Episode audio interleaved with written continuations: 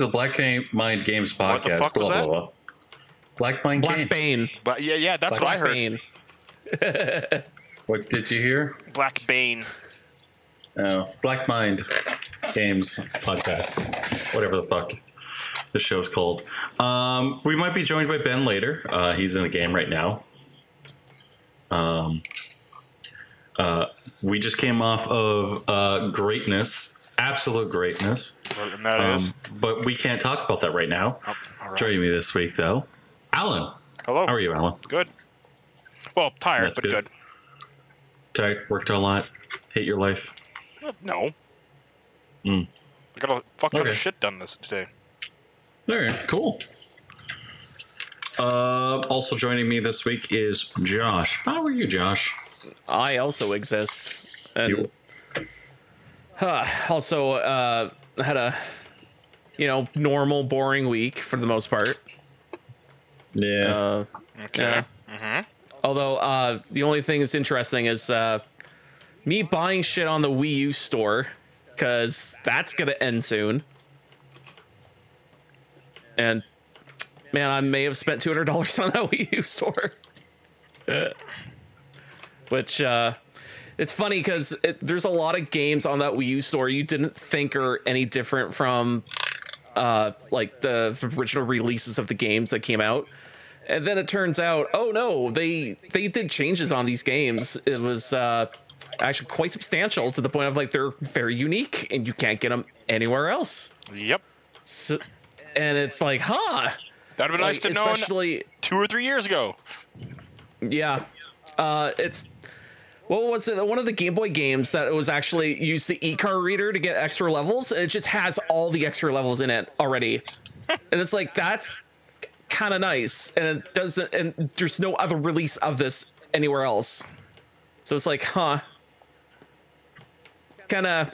Kind of sucks when Nintendo decides to be like, all right, we're gonna up, uplift all this shit and move house, and they're like, no, please, no, please. No moving house. I'd actually kind of prefer if no they. move house. I'd actually kind of prefer if they'd moved it over to fucking the Switch. You know, Yeah. the I- smart thing I to mean, do. I think they're going to, but uh, the way they're doing it is terrible Well, yeah, but that's Nintendo with all things online. because that's Nintendo's way. This is the way. it's this is this is the way. This is the way. This is the way. Um, yeah, Mm-hmm. yeah. I don't expect anything. Uh, uh, there we go. Yeah, Yeah, Yeah, uh, I don't just- know. I don't know what to expect at Nintendo right now. I mean, it's either greatness or horrible, horrible despair. No, Uh, yeah. Like, really don't think that Nintendo is gonna really, I don't know, make make something good with the Switch service. Uh, with ha- having a to pay a subscription to play some a bunch of old games because right now it's like well i'm getting a whole bunch of these older games for one payment to keep it forever so f- forever as in like you know as long as my console doesn't die like and even if your console dies, just- even then if your console dies, you can go get it fixed. yeah exactly or hell even if it does die i can still somehow revive it in some way to get it fixed and whatever uh Literally just what like I said. it's But just okay. that they think they can milk people for having a subscription service is like i'm not sure you think you're gonna get a lot of money out of this because i it's not gonna happen You know, you think this is going to go one way, but it's probably not going to go that way. I mean, No. it can always go really bad the other way. or or it's really really awesome of like oh you want to play this thing that's super rare and it's really good it's on the service and you're like huh that might be worth it but then you look at how expensive the surface is and you're like ah I don't know about this Mhm. I'm not exactly a fan of a lot of the. uh it's it's just whenever a video game company tries to do video game pre- preservation it's always wrong like always Yeah, It's n- never good. It's always the weird back ass backwards way of doing it. You're mean- happy that it got re-released, but at the same time, it's like, uh, it's not. Uh, it's a little. It's either a little off or it's completely off. I mean, didn't Nintendo recently like re-release like a bunch of like Zelda games, and everyone was like, "These games are not the same. What the fuck did you do?" Uh, I think so. I forget which ones they were though. It was Ocarina of Time and Majora's Mask. I'm pretty sure, and I'm pretty sure everyone was complaining about Majora's or Ocarina of Time. No, when it came out, everybody loved it. No, like when the new release came out. When did the new release? No come out? release. It's available on Virtual Console. Yeah. Oh, oh, you're though. Oh yeah, because they did some small tweaks, to, or is that the HD one you're talking about? No, they did some small tweaks. I'm pretty sure, Uh, and okay. changed some stuff. I'm like actually looking this up right now. Yeah, because I remember when the Ocarina of Time re- remake came out. Hello, Ben. You haven't missed much, buddy. We're gonna sync, and then we're gonna come back into this conversation of uh, Ocarina of Time bullshit.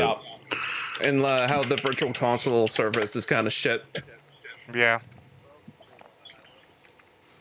I spent two hundred dollars on that damn thing. So Ocarina of Times, people were complaining about nin- uh, it missing the fog. Oh yeah, they took out the fog, didn't they? Yeah, All right. Fuck. That's not a big. Although- that's not a big complaint, honestly. I mean that was Like it's a dumb Depending on decision. the game. It's a dumb decision, but like, still, it's not like the worst. Yeah. I mean it's like Silent Hill without the fog. Well, Silent Hill without little the fog is actually just downright terrible. That's a horrible idea. Um, Anyways. Ocarina of Time without. Ben, you recording?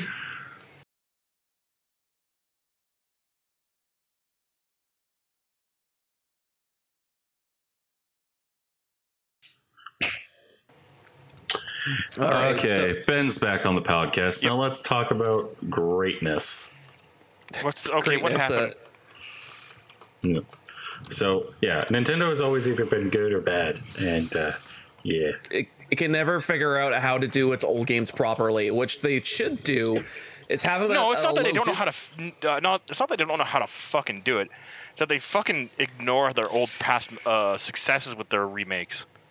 hmm Yeah. Well, I'm saying if they're gonna put out a virtual console like they did several times before, and like, okay, you're gonna sell us the same thing over and over, couldn't you at the very least be like, make it dirt dirt cheap and not necessarily you know trying to pull teeth with the pricing Oh and yeah, stuff no, like I, that? I can agree with that. That's Nintendo being Yeah. a fucking. gouging asshole. Oh yeah.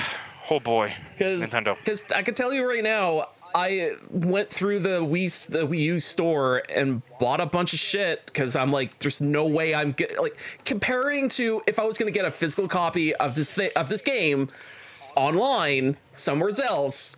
It's gonna be like 300 times more expensive versus like, oh, this is actually $10 here or $5 or uh, sometimes like 30 bucks because it was a select title. It's like, hey, these are actually good prices compared to what you're gonna find on eBay. So it's like, this is a great idea. But then you go to what they're doing on the Switch with their fucking uh, subscription service, and you're like, I don't think this is a good idea especially like how fucking pricey it is per year. Like, Yep. You're not wrong. You're not wrong. yeah, because I because mean, like, he can be wrong. Yeah, But but he's not don't wrong in this situation. No, he's not wrong in this situation. Like Yeah. in, in in reference to what we're saying is he's not you're not wrong is in reference to the context of the conversation. Try not to be pedantic there, Jeff. Fuck off. too late. He's pedantic. Yeah. God damn it! like that. Uh, but yeah, like I, I just think like when, if you can, the option to buy and keep it should always be the option somewhere. Like, don't care where or like you know. Maybe if you want to be a little gougy, then I, you're a company. You can do whatever the hell you want. But at the same time, it's like if you're doing subscription service, is there an option to like I can play this no matter what situation or time or frame or no internet? Like that's the big problem. People like they're constantly trying to push online service over and over, and it's like th- half, I would say more than half of the world doesn't have internet. So you're trying to push this online thing only. It's not gonna work. Like it's just not gonna work like the way you think you do. And also, if you actually start doing the math of like who's going to do it and who's going to go through with it and who's going to actually going to pay for it, it's like even that half of, let's say half of the globe has internet, the other half of that portion has good internet, the other half of that portion likes Nintendo, but then the other half of that portion likes Nintendo enough they'll go with the subscription service. But then you, you keep going down slivers to the point of like you only have 10%, like 10, 5, 1% of people is going to bother. Like, yeah, but one percent out of how many million?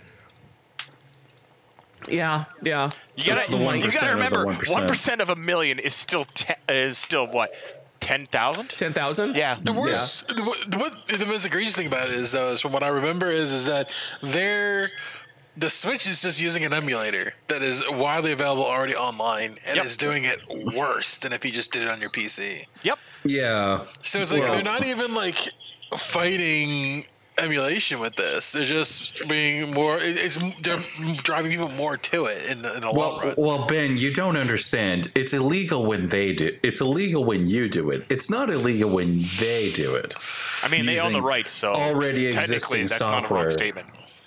Yeah, well, it, it'd be more illegal if they're just straight up copying of the the people who engineered that the the The you know, emulators. Yeah I mean yeah they're just straight up copying the emulator shit themselves. Then that's grounds to sue. But Isn't Nintendo already doing that? No.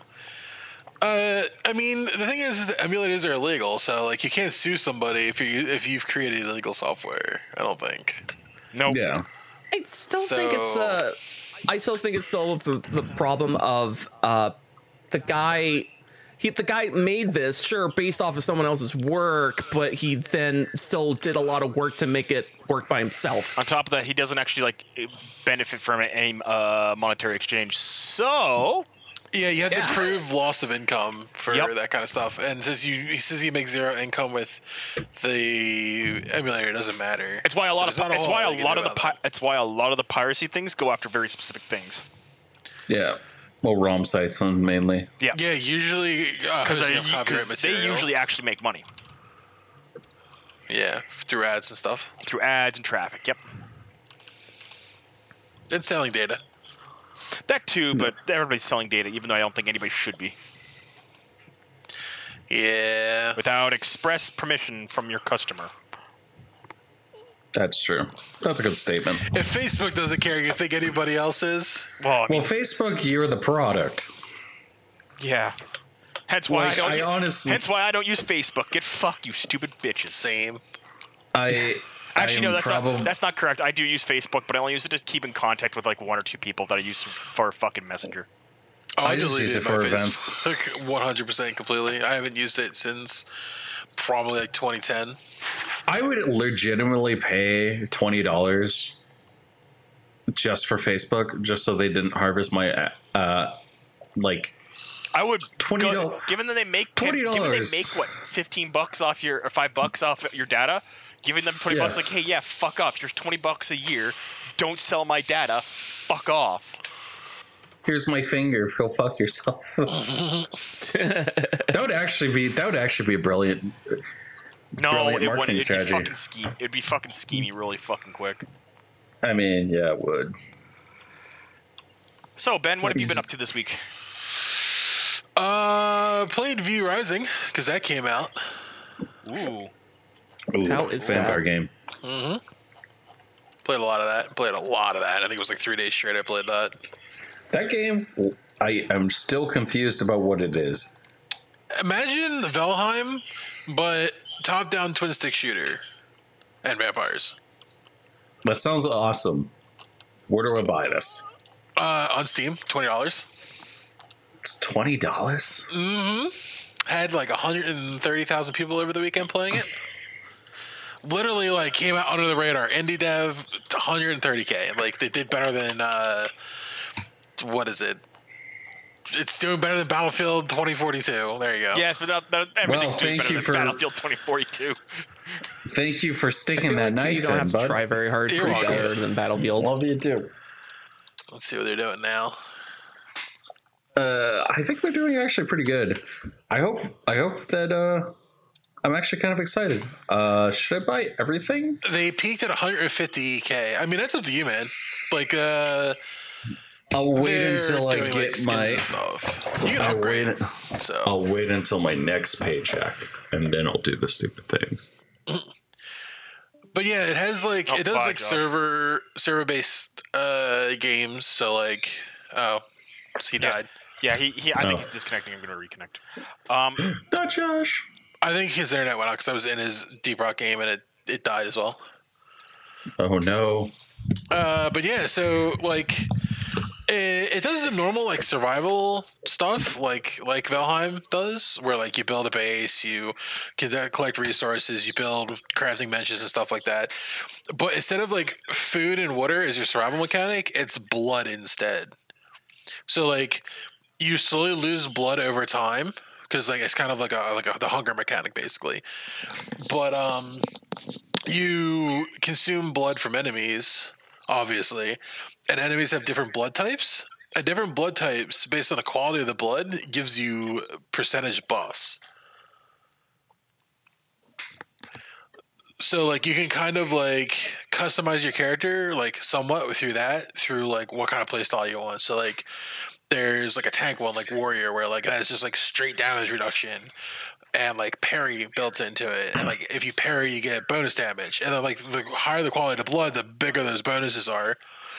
And in order, and you can, and which then if you find a blood that you like, you then can build. This is really dark. You can build a prison to then mind control an enemy with high quality blood, and then put them in said prison, and then drain them of their blood, so you can have blood potions with high quality blood to drink whatever you want. This just sounds like as if like I can c- take control of some bitch. Oh, is Josh back? Hi, Yes, I'm finally back. yeah. Um, yeah. No, So this, I this, can- this is sounding like uh, a little bit like what happens with the um. Oh, what house is it in? What clan is it in? Fucking Vampire the Masquerade that does that. Or they might. Oh, the rich, the the, the rich looking ones or whatever. Like, no, pompous- they're they're no. The rich ones are actually don't do mind control that much. Um, Okay. the- not the Ventrue. Um. Oh my god! I'm, I just read about them recently because I, I actually was like kind of like sitting down reading how uh, Vampire the Masquerade stuff, and literally what they do when they embrace you into the va- uh, vampiric practice, um, they mind control you so that you are immediately sub- no matter what you're always subservient to your your person who spawned you, and so and they're subservient to the person who spawned them, and all the way up to the like the clan founders and stuff like that. Yeah, So you don't have free will. That's fucked. that sounds about right. Yeah. But I mean, like this one, this one's different because like you don't like you don't necessarily turn Sorry. uh like NPCs or whatever. You can get servant NPCs that you can send on like kind of like phone game missions where like you send them to an area in the map and then they bring back resources for you over time. And you give them gear and shit. But like I don't really think you're turning them into vampires. I think you're just like ghouling them basically. Sounds about right. So, but uh there the and i guess like the main progression mechanic is like um you learn some of your like key like upgrade materials from defeating bosses so like at first you can only like mine copper and like use copper to make your like weapons and shit in order to learn iron you have to defeat the bandit king and then drain him of his like knowledge so that you can learn how to smith iron. Oh, cool. So back. like they have several they have several things like out there and like bosses like you need to learn bombs so you can get to the bandit kings you gotta drain the guy that knows how to use bombs and he's a bomb boss so he's constantly throwing bombs all over the places you're like trying to dodge all that shit but then they also have like magic on top of that so like each of the bosses has like specific magic abilities you can learn like one of the first things you learn is you defeat an alpha wolf and you learn wolf form which makes it so you can travel around faster and the wildlife won't attack you. So like when you run by wolves as a wolf, the wolves ignore you because you look like a wolf. Hmm. I return. Which game was this again? I, I gotta look it up on Steam because I was like I heard you mention it. the V. Survivor, I believe it's called. V Rising. V Rising. Rising. Uh, from your description, it's kind of sounding like this is another. I, I kind of another uh, what's it called? Uh, uh, the really in-depth RPG uh, with co-op. The uh, now I'm blanking on it. Uh, ARPG? no, it's uh, it's top down. Uh, hold on, I have it in my library. It's the you could do a lot of in-depth shit and you could be a lizard guy or a skeleton and the skeleton could eat hands and he can learn things by the people from the people by eating them Oh, like Divinity Original Sin. or- divinity yeah yeah, Is, that, Divinity, is it that in-depth or is it not No, it's not that deep. Um, There are like there's choices you can make to like increase the depth of like how you want to play your character. Because you can only slot three abilities. You can sl- slot a dodge, two spells, and an ultimate. okay So eh, there's like there's four or five tr- like kind of like subsects, and each of them have a dodge, four five spells, and two ultimates. And they all kind of like do different things. So like there's like the frost tree. There's the there's a, a dot tree called chaos um, illusion, which is kind of like a mix of like poison and um, skeleton summoning. Uh, there's a blood tree and like so on and so forth. And each of them kind of have their own like several like themes that kind of baked into them Yep. and then you get uh, gear, which uh, your armor is basically just like straight, like just gear score and stats. There's not really anything there. There's not any variation yet. But then there's your like amulet slot where like you can either have like uh, there's a physical one that's just like straight like physical damage, crit damage, and that kind of stuff. Then there's like spell damage and spell crit. And then there's one that's just like straight survivability where it's like damage reduction and health. So you can kind of like guide it that way, but most of it's going to come from the blood, where like the blood is what mainly solidifies which way you play, because um, the blood types are very impactful because they're they're where you get most of your bonus from.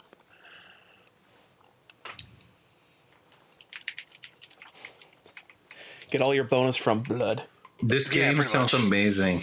This game just sounds good. It, it is a lot of fun. It is a lot of fun. uh, can can i be a vampire that glitters in the sun No, but it, the the sun is is uh, does hurt, but it doesn't hurt you right away, which is like it's you can manipulate it, and it's kind of like haha, this is a little cheesy because like if you just stand in like the shadow of a tree, you won't die. That sounds a little cheesy. Yeah.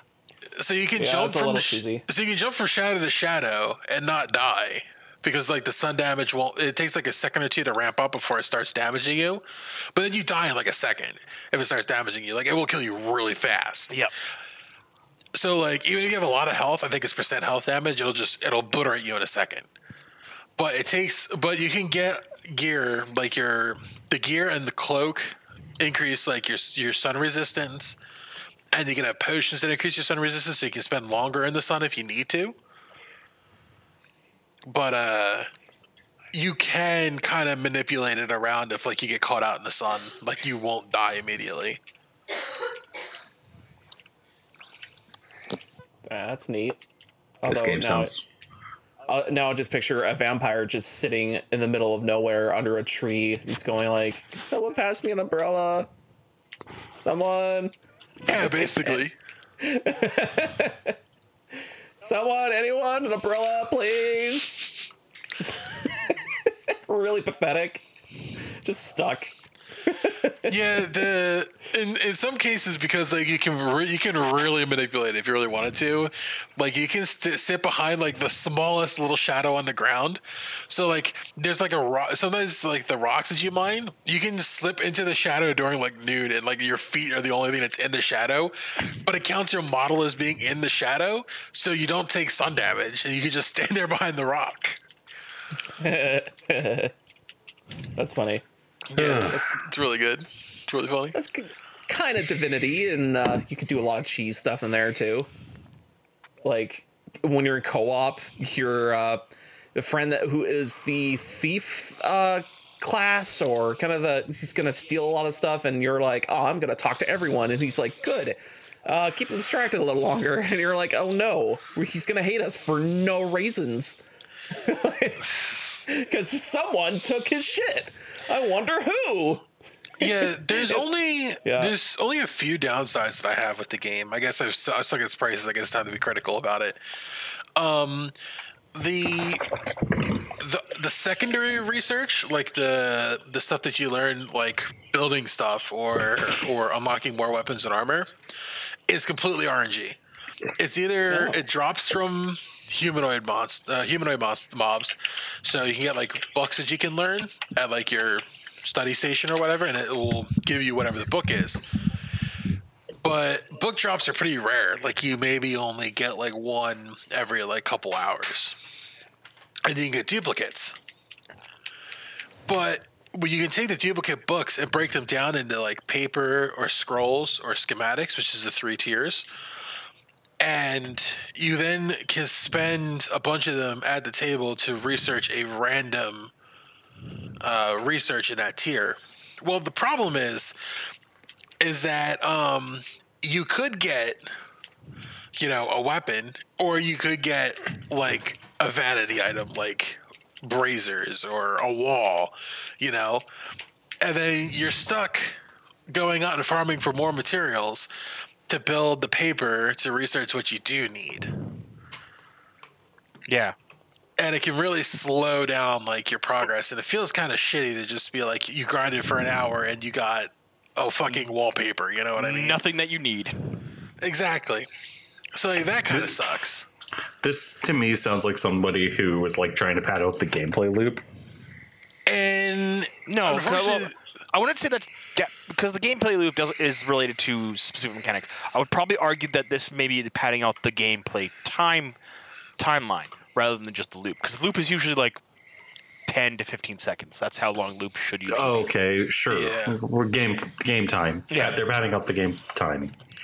yeah and i, I think it's because um under normal circumstances because of the the craft time is my other complaint the craft time is incredibly long like crafting endgame materials takes like 15 minutes per singular item.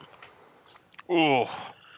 and it's and to like craft like the the the final like tier of like bar you have to craft either you have to craft or find scourge stones. And then you have to combine the scourge stones with with silver to create uh dark silver.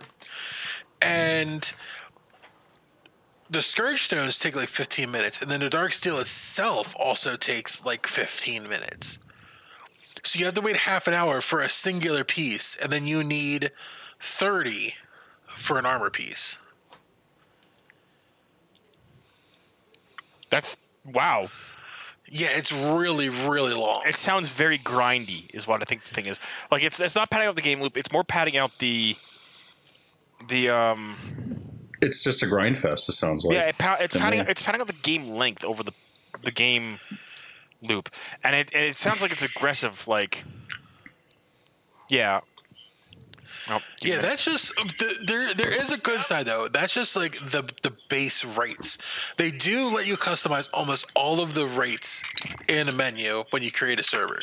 So you can create your own like private game and then like ramp the rates up so you can have like five times harvest and like five times craft speed and like it's cool, you know, because then you can get through the stuff quicker if you don't have that kind of time.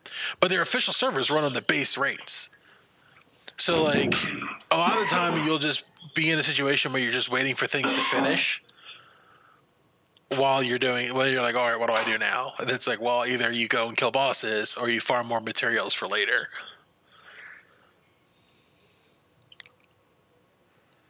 But thankfully like the end game stuff since the rest of the stuff also takes like a fairly decent amount of time to like craft anything you're not going to be there like right away usually. Like i'm playing on a server that has higher craft rates so we got through it like a lot quicker.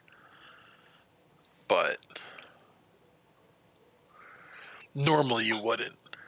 Man.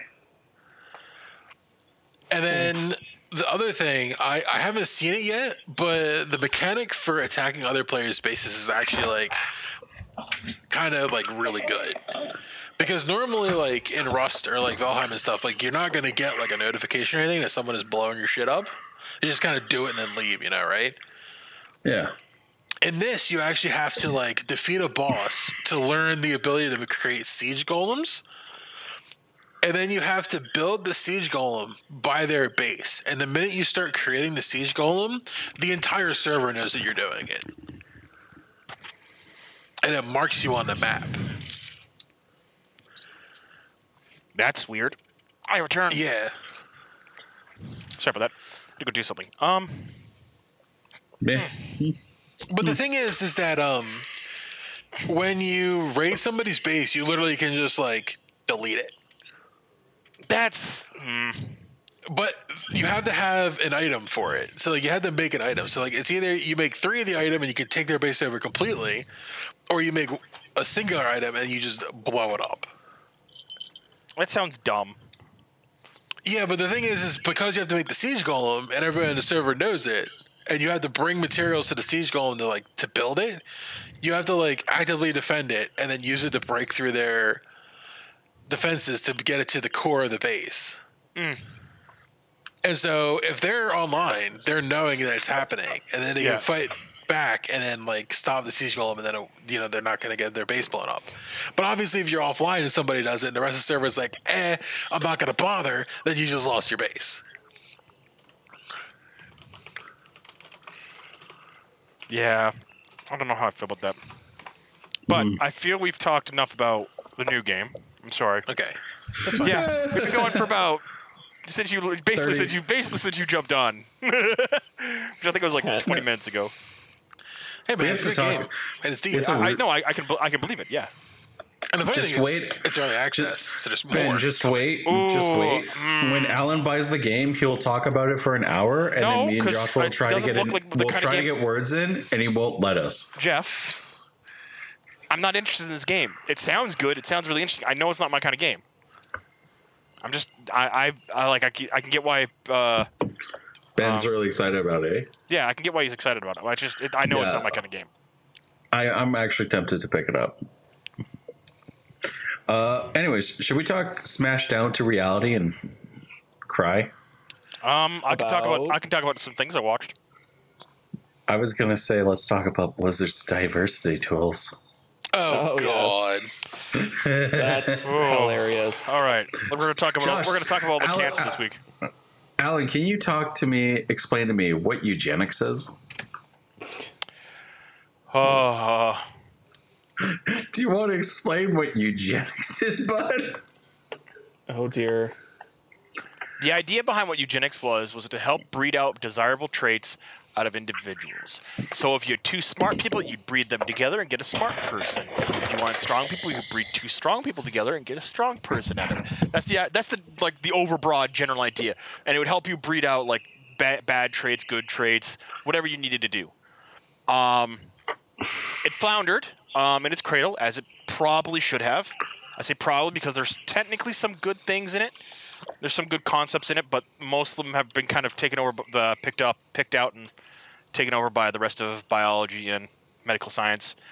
Hmm. Um, and it died in its cradle because eugenics was promptly used by the communists, the Nazis, and several other very interesting groups of people. Um, by the way, the eugenics is the reason why um, uh, why the Canadian schools uh, for the natives were so bad. Um, but that's Oh. beside the point. Um, Residential schools. um, that, that's Um, beside the point. Um, but Blizzard did a thing this week. On my birthday, they announced something. No, they didn't announce something. They released something. On my birthday. So, uh, Blizzard announced the King's Diversity Space Tool. Um, basically, what this is is this a tool that you throw information or characters into it, and what it does is basically tells you how you can make gives you all the stats for that character. So, for example, um, you can tell whether or not more if the game has a good enough representation of short people in it. Uh, you could tell if the game has enough uh, trans woke bi lesbians or trans lesbians in it. Um, you can tell how many black people are in the game. You can tell a bunch of stats of art. Basically, does the game have good representation? That makes sense. Um, this tool was used in uh, Call of Duty Vanguard. The great effect. And uh, it has been given to the Blizzard team for uh, Overwatch. To uh, mixed uh, mixed results per se. Per se. I remember Uh, seeing a tweet somebody saying one of the devs saying that they didn't even use it. Nobody. I remember- Well, uh, like from what I've heard and what I've read so far is that the devs got wind of it and promptly rebelled, being like, "No, go fuck yourself. We're not racist." Yeah.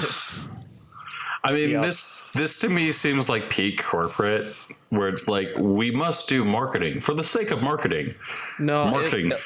it's it is uh, it is peak marketing, peak like businessman, but it's more like businessman doesn't understand art, doesn't understand life, doesn't understand anything other than what he's doing.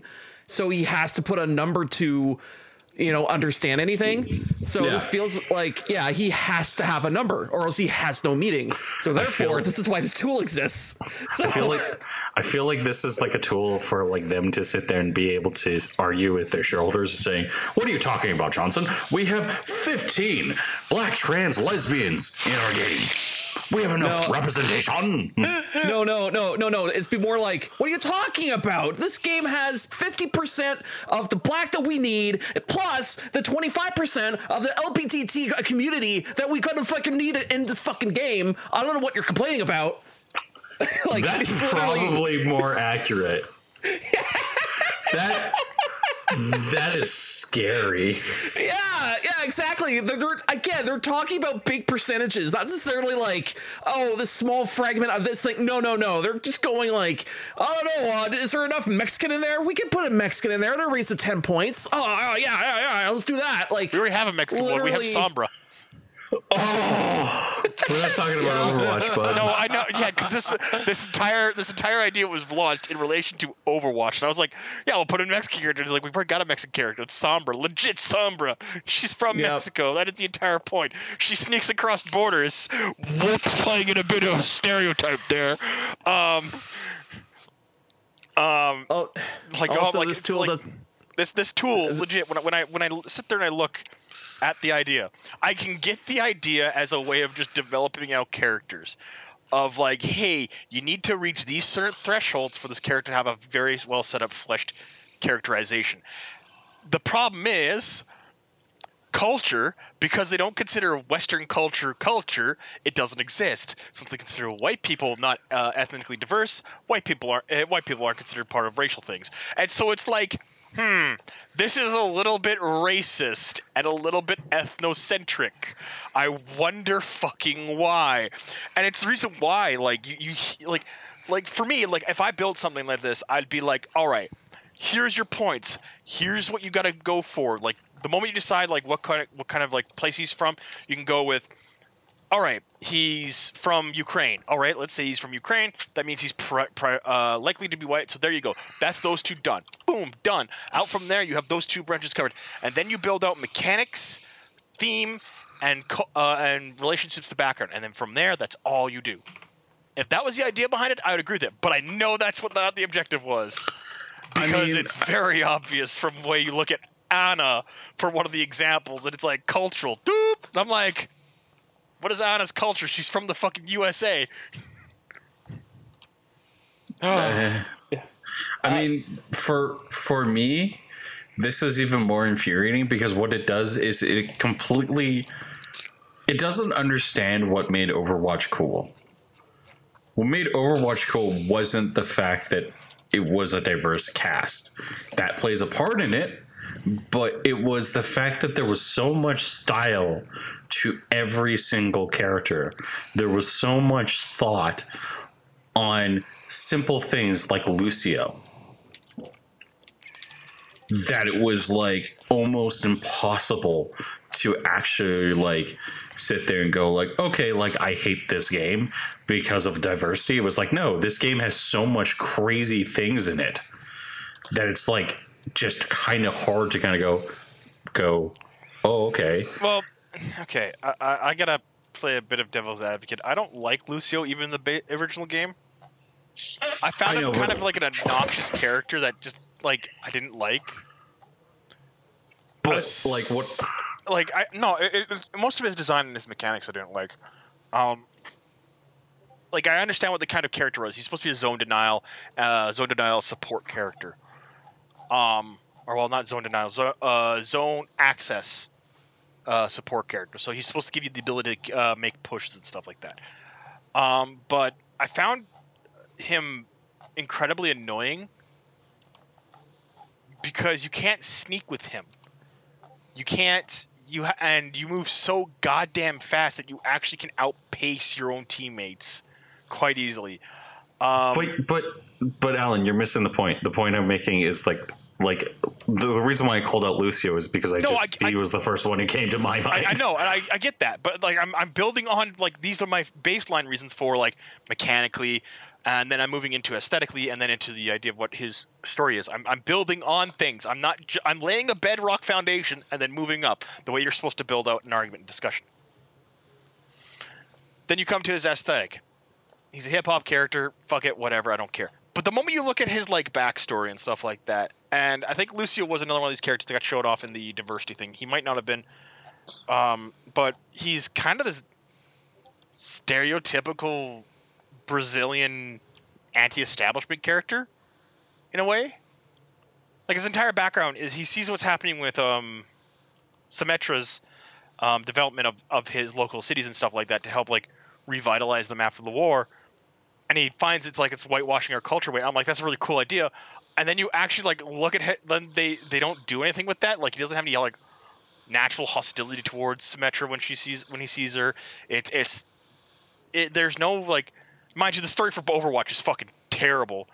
Hey, It- the, an, A- an AI rebellion rises up. AIs are still allowed to exist. What the fuck? They literally What? what?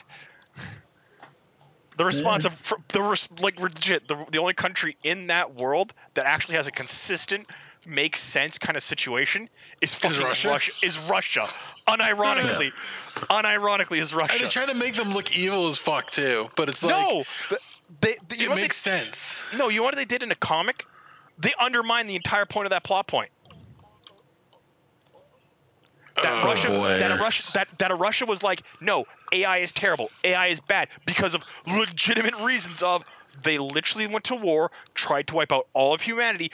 Why would we want any type of AI like that around? Period. End of discussion. Like that shouldn't even be a thing, and it's still a threat. With the le- like, there are still AI cores that were like responsible for the rebellion, still out there. They don't know where all of them are. They know where two of them are. There's apparently four others they don't know where they are. Aren't the Omnics though apparently different from the AI? No, that's the, the Omnics are the AI. the omnics are part of the ai cores and then The Omnics without the AI cores present have the ability to be individual and separate. Sure, fine, whatever. Mhm. But the fact that there's still four cores missing, and that the four cores are supposed to be continental level threats, says something a little worrying. Hmm, Um, okay. And Russia I ha- didn't Russia has one active in their sub- Siberian area. Like they have a core and they're currently fighting it, but they undermined it by making the comment where uh, you find out that Russia's been receiving technology from the, the from the AI, and the AI has been receiving resources from Russia. And I'm like, that's a really cool plot point. If it was actually done fucking well, because it undermines an actually legitimate good character of Zarya, and making her like this very like staunch, hard, anti-robotist um, warrior, and to somebody who's just like, oh well, I've been lied to. My king, my my country's terrible, and she abandons it. I'm just like, "N- n- no.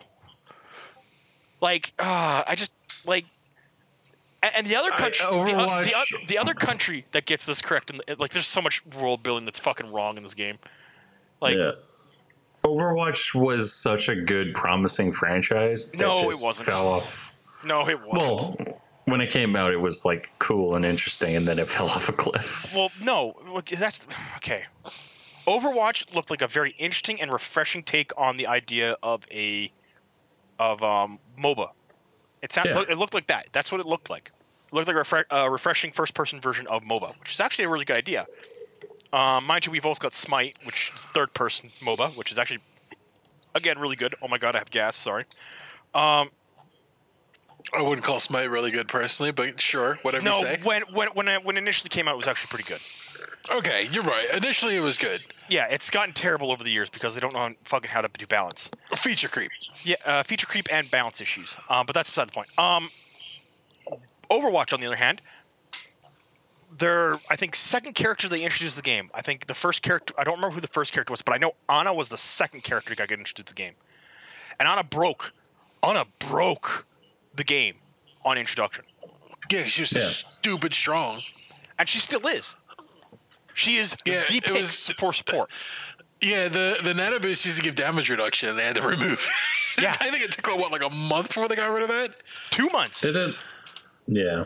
And so I'm, but like the idea was, hey, it's a refreshing idea to take on the MOBA, whatever. But then you moment like you start playing it, you, you tend to find that there's only like four characters that are worth taking, maybe uh, or four to six for each side, depending on what you're doing. And that's all it is. It that's it. End of conversation. Like you can't pick. Like my favorite character was Reinhardt, so I got lucky for the first like three seasons before Reinhardt got nerfed. Um, Otto because- was the first. Sombra was second. was was Ana the first? I thought Ana was the second. No, yeah, you're Yep. right. Sombra was the second. Uh, Som- Sombra was was a big second. fucking like secret plot thing that was being done. Yeah, it was the even ARG before that Ana- they did. Yeah, even before Ana was released, they started that. Like it was legit things that were happening. Yeah, Mm-hmm. uh, Sombra came out on the 4th of November of 2016, and Ana came out in July of 2016. Yeah. Um. On top of that, then you have a bunch of other stuff that happened with you know Hong Kong, but that's outside of that's Blizzard shit.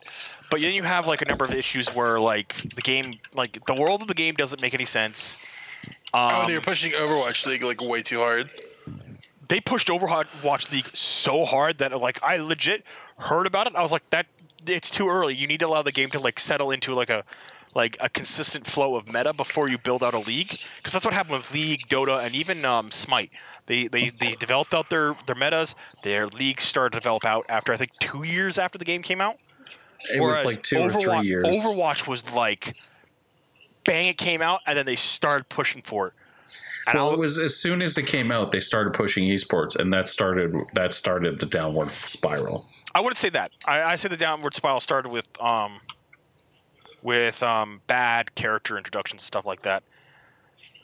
Um because you started getting really bad feature creep. Like a good example, um Osir Ori- Orius? Orius, the centaur robot. Osiris, Oh yeah, Osiris. Arise. Whatever her name is. Um the robot basically took the spot of fucking Reinhardt when she got introduced because she had a fucking drop shield and she had a fucking anchor point that could help her take damage. Yeah, but And- you know what was funny? Even though she was slated for that role, she was dog shit on launch. Oh, she was dog She shit on was- one, but within good. one patch, she was fucking broken. Yeah, because they overbuffed her Yeah. like they usually do. Because that's the, the thing. It, it flips one way or the other. Wait a minute. They made Doomfist a tank? Yes, Yeah. Doomfist is the tank, even though he's a DPS, even though he's supposed to be like a fucking, uh, fucking, Doomfist can be tank. Like, no, that dude, makes no sense because Yeah. you only have one tank in Overwatch 2. How, wh- wh- what, what's Doomfist going to tank? The floor? Doomfist can't tank. Doomfist can't tank, even in fucking I, I Overwatch like how this turned from like us talking about like Blizzard Well, no, Activision's because game the- diversity tool to us bitching about Overwatch 2. I was gonna make a couple of points back to the beginning of the topic. Yeah, go for but it. you Yeah, just no, kept go- go- going. No, go Yeah, ahead. go, Let's- Josh. Let's shift back towards So- that then. Yeah, so I was gonna say uh, the original images. I was trying to find them the entire time you guys talking them. I can't find them, but descriptions of the images used for the fucking mathematical, bi- whatever bullshit used in the program. Uh, apparently, black people scored higher at first, and then for whatever reason got lower as time went on. Wait, what? Yeah. What? So for yep.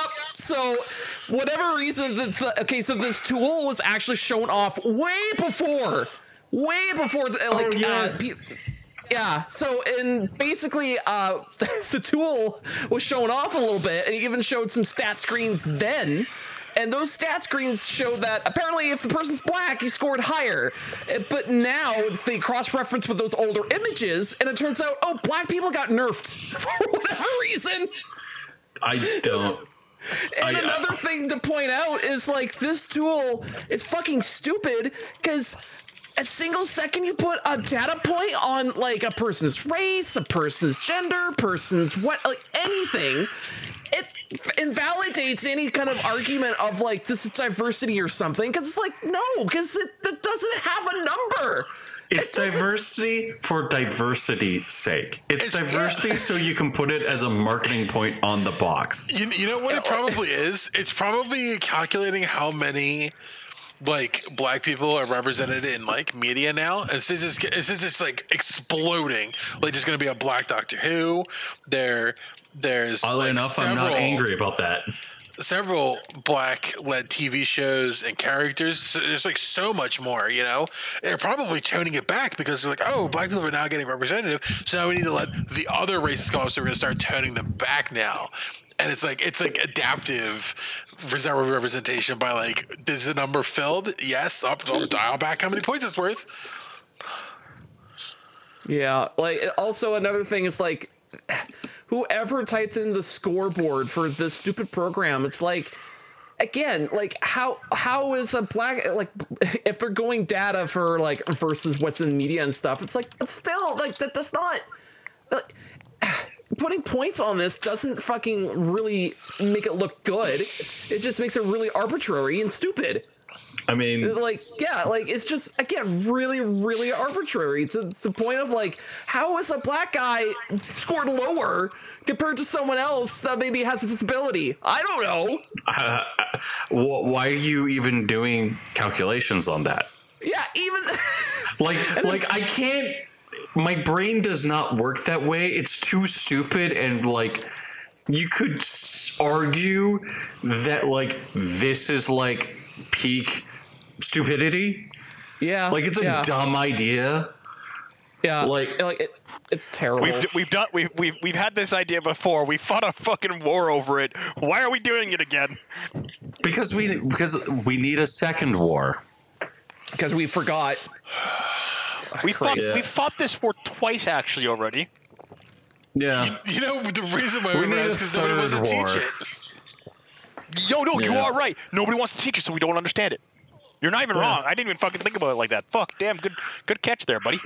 Yeah, because like like look what they do in like the schools and shit. They're constantly like terrible situations they don't want to talk about anymore. Like I remember I used to have an entire month in school dedicated to like Holocaust and shit.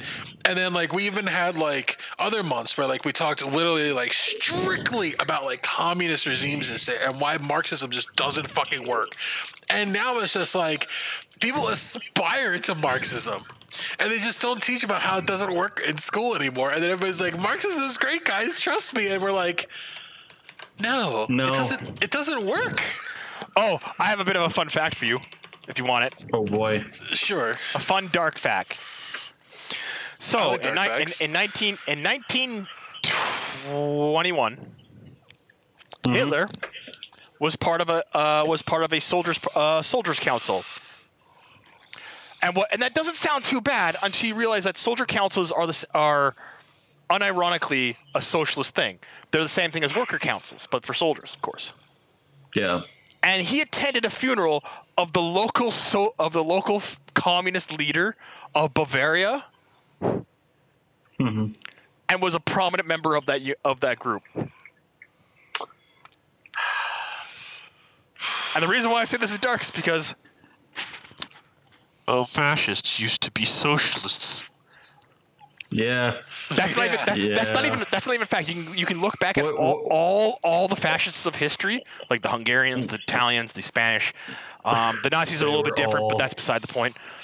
Um, the um, Bulgarians and I think the Romanians are the only odd ones out, like the true odd exceptions. The Romanians are the only odd exception out. Um, because they used to be imperial, they used to be uh, uh, monarchists before they became fascists. Um, whereas everybody else, every other group became were socialists, then became fascists, and done to and do proper order.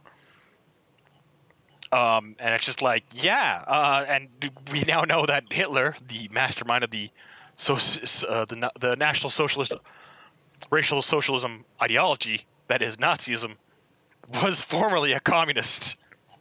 I mean, it's also interesting to know that Nazi actually was an abbreviation for National Socialist. So No, uh, it's not. It's National Social uh, National Workers uh, National Socialist Workers Party. I think that's what it is. National S- Workers Socialist Party of Germany, I believe, or something I along need to look those that lines. up. I actually need to make sure. It's I, I I don't know anymore. uh, well, German National Socialist, Pa- uh, National Soci- uh, Socialist German, German's Worker Party. I think it is what it's called. Yeah, National Socialist German Workers Party, or the Nazi Party, because the way it got abbreviated out in German. Um, Yeah. but but that's beside the point. Um, overall, um, I, I, I want to carry on with the co- topics now because I want to talk about a couple things I watched this week. Because I didn't play any video games. I, I watched some very cool things. Did you? uh I did finished. you, I finished uh, Pacific Rim. Good. I did that last Good. night. Um, it was okay. Did you cry? No, I didn't. Did the room get a little dusty? No. I felt I felt that ending was not deserved yet. Uh, Right. Um, yeah, you were fucking lying, so don't fucking try this. Um, especially Well, the funny considering, thing is I considering the first it. question after I mentioned I finished watching Pacific Rim, you asked immediately, "Did you cry?" No, you think it's deserved because you fucking cried. Go fuck yourself. No. Um, I, I'm talking. Okay. I think I think the mo- the show was a bit too rushed in the long run. It was. Um, that that show should have been three seasons. Um, or if it was going to have to be two seasons, they should have made the entire uh, they should have made the entire arc related to Shane Yeah. um, a little bit more fleshed out, but whatever. Um, they should have focused on maybe actually developing out the fact that um, the boy character, I can't remember his name. They're all so fucking unrememberable. That's another thing. They're all so unrememberable. Boy. Boy is literally just no, called boy. not boy. Um, the the guy who speaks. I can't remember his Oh. name. oh, Mister Unrememberable. Yeah. Yeah, well, they're all. I like the only reason why I remember Shane is because Shane was actually an interesting character. He's this Yeah. villain who's like, no, the survivalist comes first, and he I look. know Shane and May, and that's about it. I think May and is the, boy. May is the edgy girl, and I call her edgy because she's very fu- very fucking much edgy girl. Um, but the two main characters, the two blonde characters, or the blonde, uh, brown haired uh, the brown haired boy, I can't remember his name. Um, they didn't touch on the fact that he dr- uh, that he had fucking one man pilot Jaeger by downloading the fucking memories of fucking the of the fucking Australian guy from the first movie. Which Yeah. was like that was set up to be a like a really big plot point that like he was already starting to lose himself to those memories Mhm. and he was becoming a different person. That would have been really cool. Um, the fact that the girl, the, the the blonde girl character, was seemed to have these premonitions about things. Why wasn't that explored or developed on? Um, the fact that May seemed to have like these really good Jaeger piloting skills and like very, like like see like this is like all these things are set up for like a third season or even a fourth technically if you want to Yeah. but they're only seven episodes long. And like the episode with the the the the um, kaiju tamer was like the fuck was that? That was a fucking one-off thing that, That happened. that should have been that should have been more episodes. that should have been like two or three episodes of just like him filling stuff out, explaining how things are done, showing off like the unique like that would have been really cool, showing off the unique development of what like the Yeah. kaiju became after they got to the breach. Um, I mean, I liked so one of the things that I actually like really appreciated about that show is that show uh, does something that like made my head explode. what did it do? Um, so one of the main antagonists of the series of this series is called the Sisters of the Sisters of the Kaiju, Yes, Sisters of Kaiju. Yes. and they briefly explain how they actually make you a member of the Sisters of the Kaiju, and it's like, oh, oh fuck, Yeah, it, that's yeah, it's dark. Um, Yeah. But that's not unique. That's not even the first time that's been done in car- in cartoons. It's actually like fairly well done before. Um, and it's actually fully fleshed out in other things. Like, oh, I'm trying to remember the show. Mm-hmm. Oh my god, I was talking about it. I was talking about it earlier today. Fuck, if I remember, it, I'll mention it. But um, it's not unique to. it. It is better done than what most other things do, but it's not unique. Um, my personal problem with the Sisters of the Kaiju is it's a doomsday cult, Yeah. and it's like the Genestealers from 40k. Yeah. But the Genestealer cult actually has like a very good fucking reason behind it because they have a Genestealer brood lord that runs the cult um, and manipulates everyone, and they psychically are psychically bound and controlled to each other, which is really well done. But the problem is in the sisters uh, sisterhood of uh, the the kaiju sister uh, sisters of the kaiju are led by what I what I assume is tantamount to just a normal person who consumed kaiju blood A lot of kaiju blood. a lot of kaiju blood, and I don't think it works as well um, as what they would like to do. Um, it would have been really cool if it had been a side effect of being like a constant exposure, and this was like a coping mechanism to get get through the um, living in the black. That would have been really cool. Yeah. Mind you, um, Pacific Rim: The Black has a lot of things that don't make sense that happen, and I, that make me question like a number of fucking things. Mhm. Um, but that's beside the point. Um, my problem is that given the way that mechs were done in Pacific Rim One and technically Pacific Rim Two, but Pacific Rim Two kind of fumbles the ball. Drops it really hard. No, they, it fumbles it in the way I'm. T- the, it kind of drops the ball and fumbles it in a way that I, like because they still do it, but it's not as well done. In the way I'm talking about, that you see throughout the fight with um, Leatherback, um, like all, all the all the kaiju's throughout the, the first movie.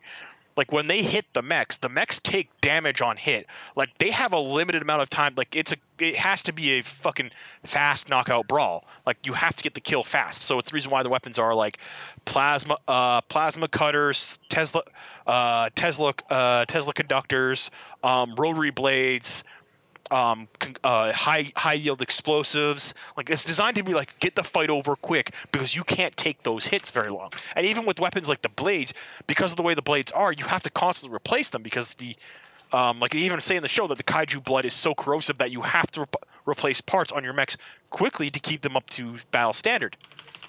Yeah. Whereas, but in this show, because it's like, oh, it's set in, it, we're trying to get back to civilization, stuff like that. Atlas Destroyer doesn't really take damage. It gets knocked around a lot. It Um, does. and it mentions it has like parts getting damaged or like systems going offline. And the only time the system goes offline that's actually permanent is the um, sensor array, which I actually like because it's, when the sensor array gets knocked out, it actually makes sense when it gets knocked out because it's a hit from behind that knocks out and it's on the back. All right, fine, makes sense. But you can't replace the things that are on top. Like when things on the top of the head have to be replaced, on the top of the head of the Jaeger have to be replaced. I assume you need specific parts for that and not just like you can pull them out of other systems and put them in there. I'm assuming that because of how like important this system is, it needs to be.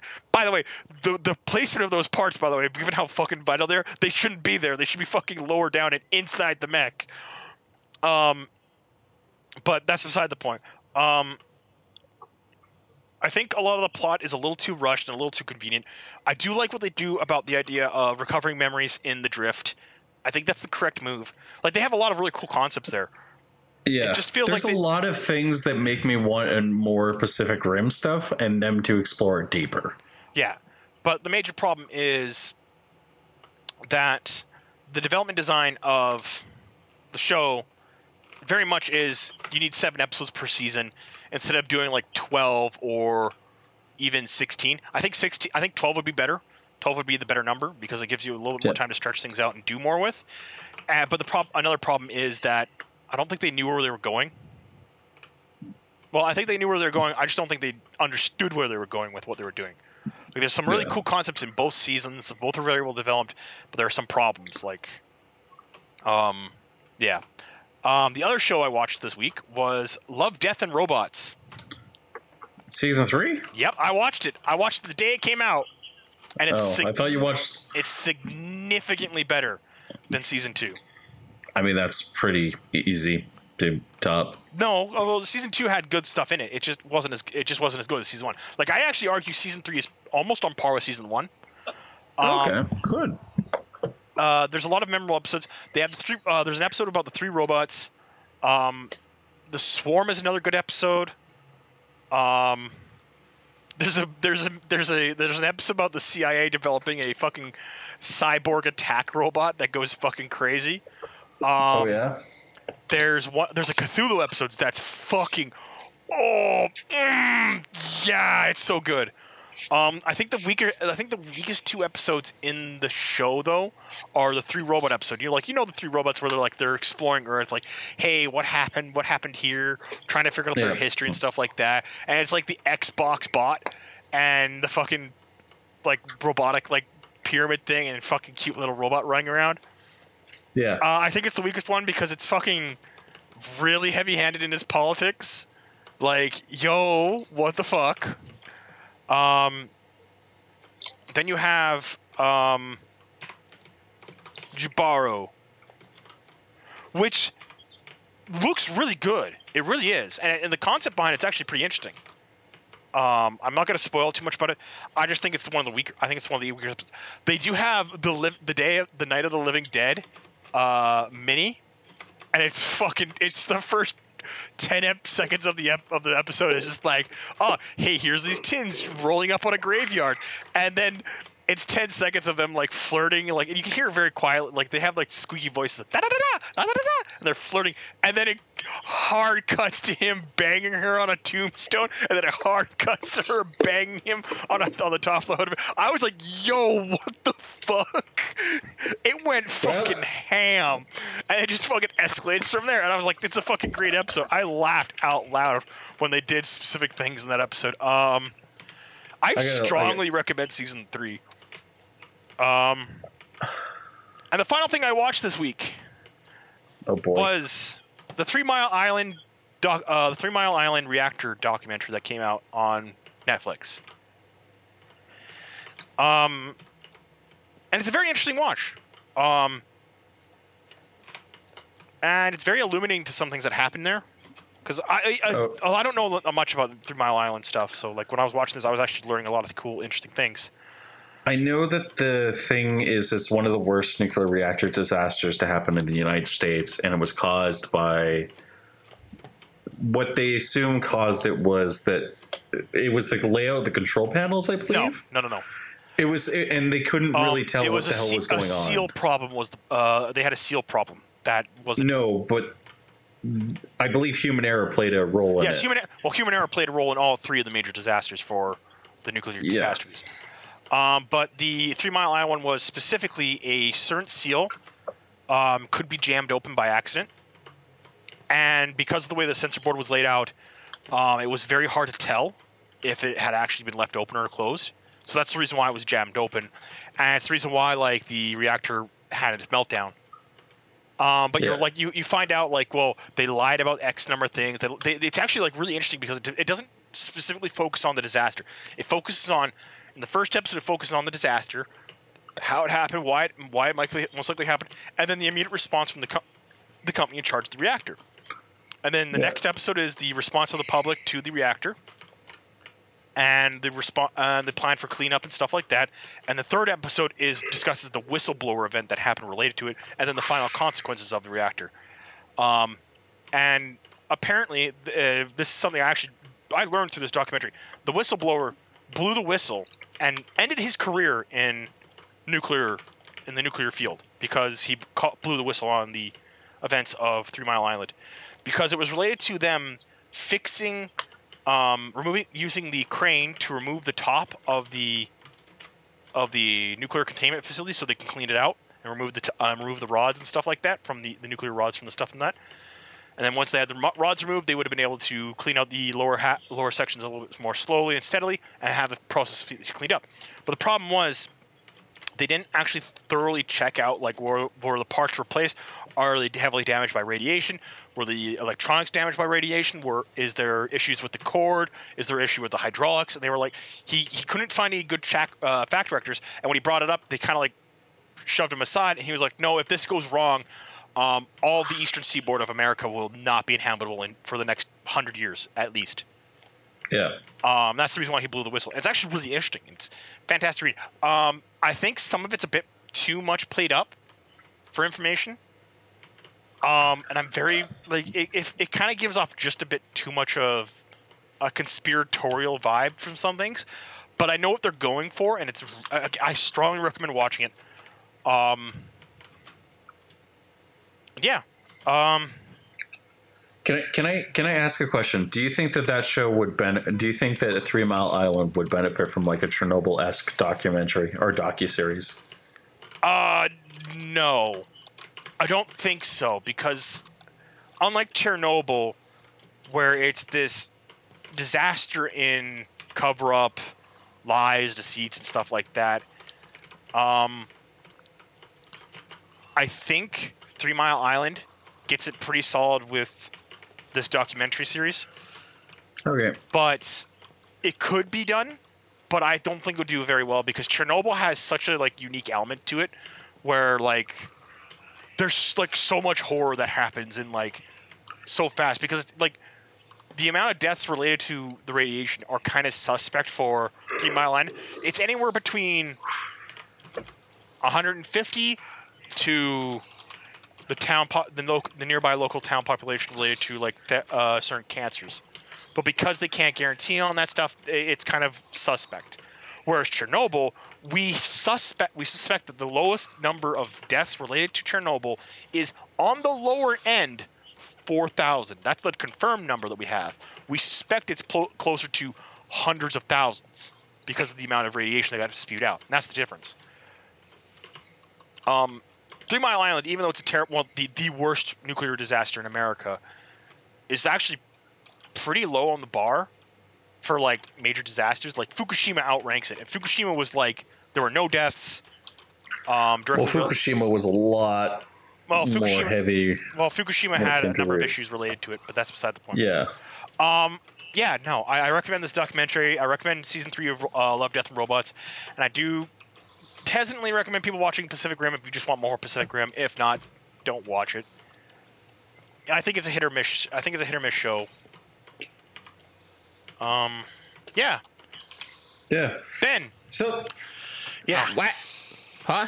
Yeah, Yeah, yeah. sorry, boys. Who? Went on for a rant for Huh? 20 minutes there. Yeah. I know. Hey, man, it's your turn. st- Yeah, I know, but I, did, I, I did my. I, Hey, did, I talked about. I talked about three of my four things. Josh, talk about talk about something. Um, I played a little bit of games on the Wii U because I was again buying a lot of content on that damn thing.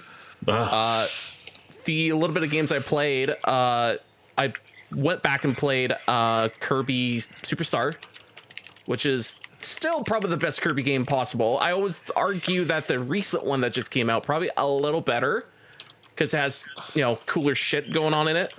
Um, but like Kirby Superstar is just technically what it is. It's like it's multiple games in one game and uh, it's kind of hard to kind of quantify that on a scale of like how good it is because it's basically just forcing th- a bunch of games in one game because they, couldn't decide what to make next Kirby game on. So they're like, ah, it's all of them. Why not? Because we have the time and resources to do it.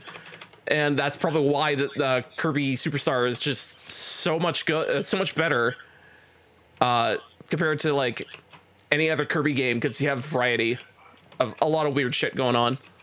Um, and yeah, if I love the shit out of that because if I remember correctly, that was the the Kirby game I played a lot of back in the day, and freaking just loving the ever loving shit out of it. Uh, especially doing like whatever special moves the certain Kirby abilities are, and uh, and if I also remember correctly, uh, being do what was a suplex Kirby? Yeah, suplex Kirby. You turn into a pro wrestler and you freaking do, do German suplexes to your foes and lariats. Fucking this the sounds best. amazing. It's uh, the best. It's like one of those uh, Josh, thing. I have two questions. I have Real two good. questions. Uh huh. What do you think of mouthfuls?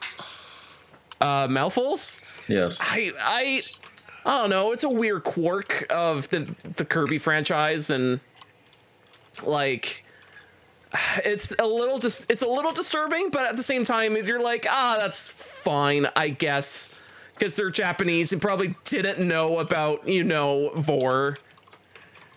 and Or also they're still like selectively ignoring it. Yeah, I think, yeah, I think yeah, it's more that they're selectively ignoring it than not knowing about it. I think they're just, just gonna like, okay, if anyone says anything about this, you shut the hell up. Yeah, just Although block they're- them. They're also Japanese devs, so they're probably really good at shutting the hell up. Yeah. But yeah, like uh, That's just Kirby Japanese Super- sport culture in general. yeah, Shut the fuck up, do Uh, your job.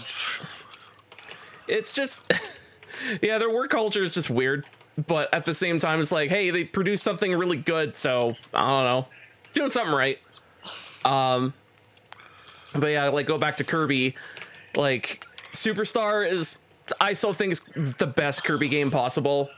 Um and uh yeah like in the recent one just as good. It's a little weird but i mean it also has that variety and you're doing a lot of you know not the same things over and over. Uh also they added kind of a little bit of dark souls to it i, I would put that in quotations simply because uh the boss fights kind of turn into like oh i have to look for their attacks and dodge everything and oh hold on this is feeling like something else i played Yeah. And you're Oh like- no. yeah and you're like oh it's just dark dark souls-esque Dark Souls esque. dark souls Well, I, I would argue it would be Dark Souls as if when you die, when you lose, you drop a number of th- things there. You have to go back to a certain point. And you have to fight the enemy. Like Dark Souls esque isn't just that mechanic because that's been around since before like Ocarina of Time, even like learning the mechanics of your boss, learning how to like how you dodge, how you react to certain actions of a boss. That's been around well before Dark Souls, but like if it had been like, and I I think that's what like a good example would probably be Hollow Knight. Hollow Knight's a really good example of a Dark Souls esque uh, 2D game. Yeah, Hollow Knight is a good example. I I do remember playing uh, the ever loving garbage out of that too. Although I went down the deep rabbit hole of trying to do the the hard boss fights, and I should not have done that because I now when I th- think about it, I think of the hard boss fights, even though that's not the true boss fights. I just go, I just get mad. I just That get a little sense. mad. Yeah. Just Although, really, I should go back and just complete the main storyline because I kind of stopped at a certain point. Because I, what was I doing? Oh, I was trying to get all the health containers. That's what I was trying to do. And uh, the one health container was the freaking Coliseum. That thing, Coliseum could go burn hell. Holy shit, that was hard. I, I still haven't completed it because the last thing, like, I think I was at the last challenge, but the challenge was just so obtusely stupid. Like, you couldn't. You have to be on your shit, or else you will never pass it. And I was not on my shit. Like, Um, I nearly God. beat I nearly beat the final challenge in the Coliseum. Um, but the only reason why I stopped playing it was because I got a little frustrated with one part of it. But that was because when I did it the first time through, I got all the way through it without any problems, and then the second time I did it, I was like, uh, any time after that, I just couldn't get through it. I just couldn't get the uh, the pay, uh, beat down how to do it because Ah. it requires a specific beat to get through it. Um, Oh. But the boss for that, I've watched people beat it, and it's just like it takes you. It's super easy to do. Like he, the boss is like that boss is actually significantly easy. But um, super, super easy. um, yeah, no, I like. But yeah, no, Kirby. We're gonna go back to that. I'm, I'm gonna try. I'm not trying to take you off off target. Dar- Kirby's good. Kirby's good. I I would like to actually play the new Kirby. I just I don't know. Maybe uh, maybe Friday. Who knows? I'll maybe I'll play it Friday. Play more Kirby. Play more Kirby Yeah. because it's uh, the best. Uh, so Although, uh, the, on the side note about Kirby, uh, what was it? Uh, Mr. Wooly versus uh, played uh, the Kirby, the new Kirby game, but also he was playing uh, at the same time. Uh, Baba is you. Yeah. Yeah. So he, so he was going through Baba is you levels with their mind bending, twisting logic, and constantly breaking its own logic, and he, him trying to understand it at all, versus like he's go- jumping back and forth between Kirby.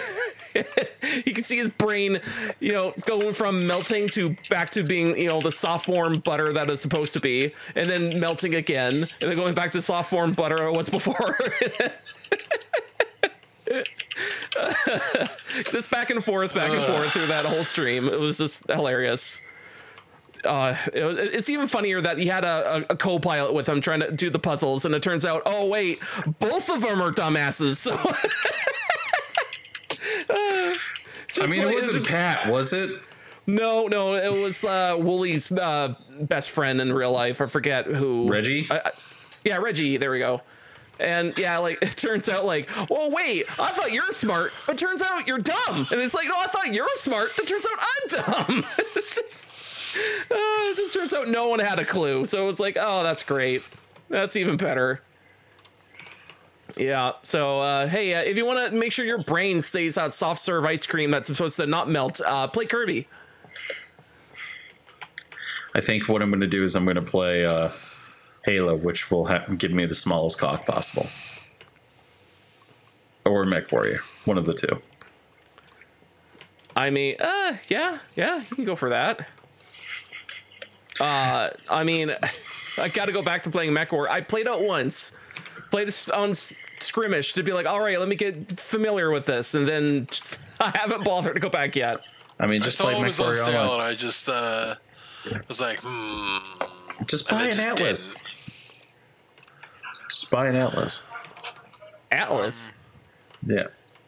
I got something productive I could I talked about I did this week that I can talk about. Yeah. I started a garden. You started a garden. Yes.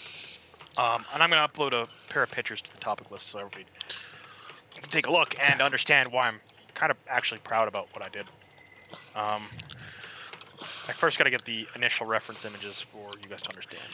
Hey man, if you like doing that kind of stuff, I think it's really fulfilling to like grow your own Um, food like that. Well, that's that's the plan is to grow like potatoes, um, peas, carrots, onions, maybe bell peppers if I can. Where's the chat? There it is. Um, and I'm gonna drop the first two images. These are what the uh, the uh, bed, the planter beds we had initially looked like. Oh, yeah? Um, at the end of today, if I can get the good one, one, two, they looked like this. They are now ready Oh. for fresh plants and stuff like that to go in. I'm going to be getting fresh black so- uh, black soil and manure, and I'm going to be putting in potatoes, tomatoes, um, lettuce, carrots, peas, um, cucumber, and onions if I can, as well as specifically marigold, so I can wrap them around the outer edge of the of the planters, so that no like bad bugs don't like aren't drawn to it. Um, and if I can, I want to do it like specifically with that. And I want to grow th this food just so I can like cut back on how much I'm spending on like at the grocery store. But it was actually like I I spent like a solid six hours yesterday out just fucking working at these things. Spent another six hours today working at it. That's the that's the end result of today. To the point where I accidentally broke a fucking a, uh, a shovel pulling something out because um I'm gonna, I'm gonna post some pictures here in the chat again of the end result. So there's the shovel I broke, and the amount of Now- fucking roots related to fucking one plant. Like yo, holy fucking shit. Um, do I not have that picture saved? It does not look like I have that picture saved. Uh, when you broke the shovel, was it more like the handle, or is it more like the I shovel? broke, I broke the handle. Did you break this? Oh, okay. That's not that bad. You can replace Um, that. that pile of roots there is actually related to another plant that if I can see if I can find the picture of. Um, the one plant I pulled out, like the amount of roots under it was like that was like a solid like 10, 15 pounds of just plant that I pulled out. I was like, yo, what the fuck? That's a pretty nice uh, planter you got going on there. In my opinion. Um, it's Yeah. about six feet by three feet deep, and it's pretty solid. We, it used to be used for uh, like actually planting vegetables and stuff like that, like I actually have a, like a pretty nice spot in my backyard. I could probably do something like that if I wanted to put in the effort. But uh, I would, I would, I, I would am, recommend it. I am fat and lazy. Yes, but the moment, if you get, if you start going out and do it, you'll start getting in yourself a routine, and it'll actually help you like like help like get yourself back in shape. Because like I had I had I had great fun doing this. Like I, I I was cursing, swearing, ripping out roots, digging them up. But by the end of it, I was just like, no, this is actually a pretty good accomplishment. And tomorrow, I'm going to be going out and picking up the plants that I want. I'm going to be getting new top uh, four bags of black soil, hopefully, most likely, depending upon how big they are. I'm going to be getting a bag of manure, and I'm going to be doing a fuck ton of planting tomorrow uh, tomorrow evening. Because I'm going to try and do it a little when it's a little bit cooler out, so I can take out some um, water and spray it, uh, like make sure it's soaked in and washed out and everything's good. I'm gonna probably spray it tomorrow morning before I go out and pick up the plants. Mm. I'm probably gonna drop like 300 bucks on fucking plants and shit, but whatever. Um, but yeah, Yeah, no, well- like I like I- I've I've wanted to do a garden for the, since Corona started. Um, and the reason why It's I did good that you're doing this. uh, the reason why I didn't do it last year was because the my mom and dad were planning to tear uh, tear out these beds because they're old and they're starting to rot out on the bottom a couple pieces of the wood related to the bottom of the boxes. So like even I'm like this is probably gonna be the last year we're gonna use them, so we're gonna tear them out. And if I'm not gone to the military by next summer, um, I'll probably help them plant in new stuff or help them put in whatever they want to put in there for them. Um, and then from there, I'm going to see if I can develop out other stuff. Um, so I said, hey, if you're if you're not going to do anything with them and you're not going to tear them out this week, do you mind if I you guys let me work on them Saturday, Sunday this week on my days off to fucking rework them so that I can actually like plant like veggies and stuff like that. And it's like, yeah, sure. And so now I've got it done. Now tomorrow I'm going to be going out to a couple places and seeing if I can find some pre uh, pre-started potatoes, pre-started tomatoes, pre-started peas. Although I've got pea uh, pea seeds upstairs that I could probably use if I can't get them. I'm gonna see if I can find a bell pepper plant. Um, because you apparently have to plant those in a in a pot in like mid March. And I learned that when I picked up the seeds and I looked at them and I was like, ah, that's too late for me. Fuck. Um, Maybe next year. maybe next year I'll do that. Next Uh, year, Alan can start his garden. Um, it's the same thing with potatoes. Potatoes, you have to go out and get specific potatoes in December or January, um, and you need to plant them in the pot. And by the time it, like by the time spring rolls around, um, the potatoes are starting to stem out and starting to like being prepared to like help put out more potatoes. Which is the reason why you want to do it like mid, mid in the middle of winter and start like planting up trees like that. Um, tomatoes, I probably could plant and get them out, but I'd rather have a because I'm only getting a single tomato plant because out of out of my entire household, my mom is the only one who eats tomatoes, and I'm like, I'll get you a tomato plant. That way, you have some fresh tomatoes in case you need them or want to eat them instead of me having to buy like fresh potatoes. And I want onion. I want one or two onion plants, depending upon what we can, depending upon what I can get. Um, because me, my mom, and my sister, and my dad all eat uh, eat onions in different ways. So me and my mom, we throw them on the frying pan, grill them up, da da da da. And my sister, me, and my mom will eat them raw, and then my dad will cook them into meat, and we'll all eat Yeah. it that way. So that's the ways we all do it. Um, That's cool. So that's the reason why why I want that. I want potatoes because potatoes. Everybody needs more potatoes. I want lettuce, specifically Everybody the loves lettuce that potatoes. every, specifically So- the lettuce that I'm getting is iceberg lettuce because that's the only lettuce that my family eats. so, anyways, let's move on here. All I can think got- about is just the Simpsons Simpsons joke of like uh, when Homer had his own farm, and it's, and Marge was thinking of like, huh. What about uh, you put your own manure on the, on the farm to make it grow better? And he's like, "Whoa, Marge, hold on! I'm only one man." Yeah, yeah. I mean, if, I mean, Anyways, if, I, I mean, was just gonna, go ahead. I was just gonna say we have to talk about the Halo Infinite. Oh, I don't want to talk about Halo. we have to It's at least about it's over. No, It's it isn't. done. Not yet. It's done. Remember, it's got a second season coming. It's, got- it's over for now. Yeah. Um, I- I'm gonna say one more thing before we move on to Halo, real quick. Oh boy. Um, with the garden thing, um, I could technically get my own manure for free if I wanted to, because uh, I know people who have uh, uh, horse. I like I help with horses and stuff like that. So if I want to, I could go get horse manure and just use that. I'm not going to, um, because I don't want my car smelling like shit for a fucking month. So yeah. All right, Halo. Mm, The unmitigated disaster that is Halo. I mean, you gotta you gotta say something when you're uh, when the creator of the franchise or one of the creators of the franchise says, "Not the Halo I made." Yeah, no, when yeah. That should be like a fucking red flag going up. And oh my god, everybody, everyone who I even like were like, it's okay for the most part.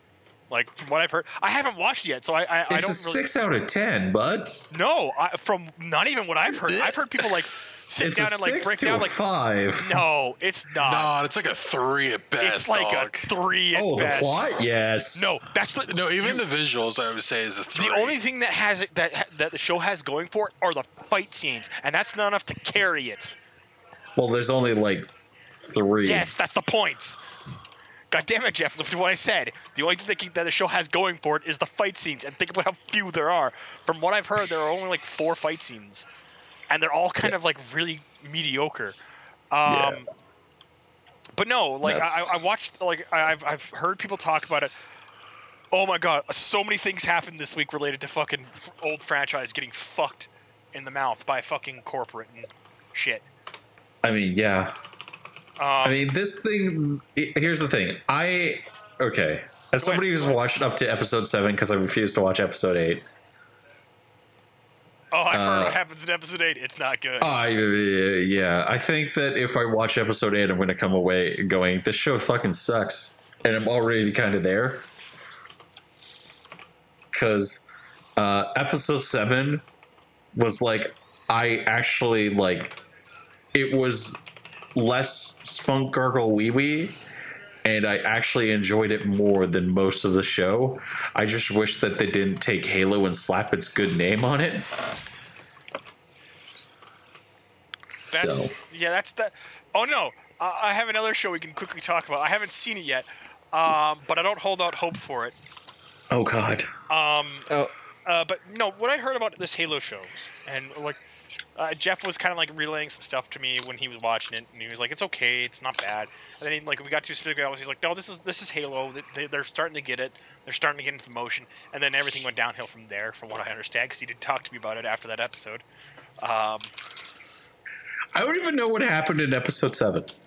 um, episode eight, uh, we're gonna talk really quickly about the idea of what the fuck this bullshit is from seven and eight. Because go fuck yourself, you guys. You, like three, four, three. Like I, I love the memes on Reddit because I go glance go on Reddit just for like looking at models, like people painting models, building models, putting them out, like discussing like what, what they do stuff. That's all I go on f- fucking Reddit for.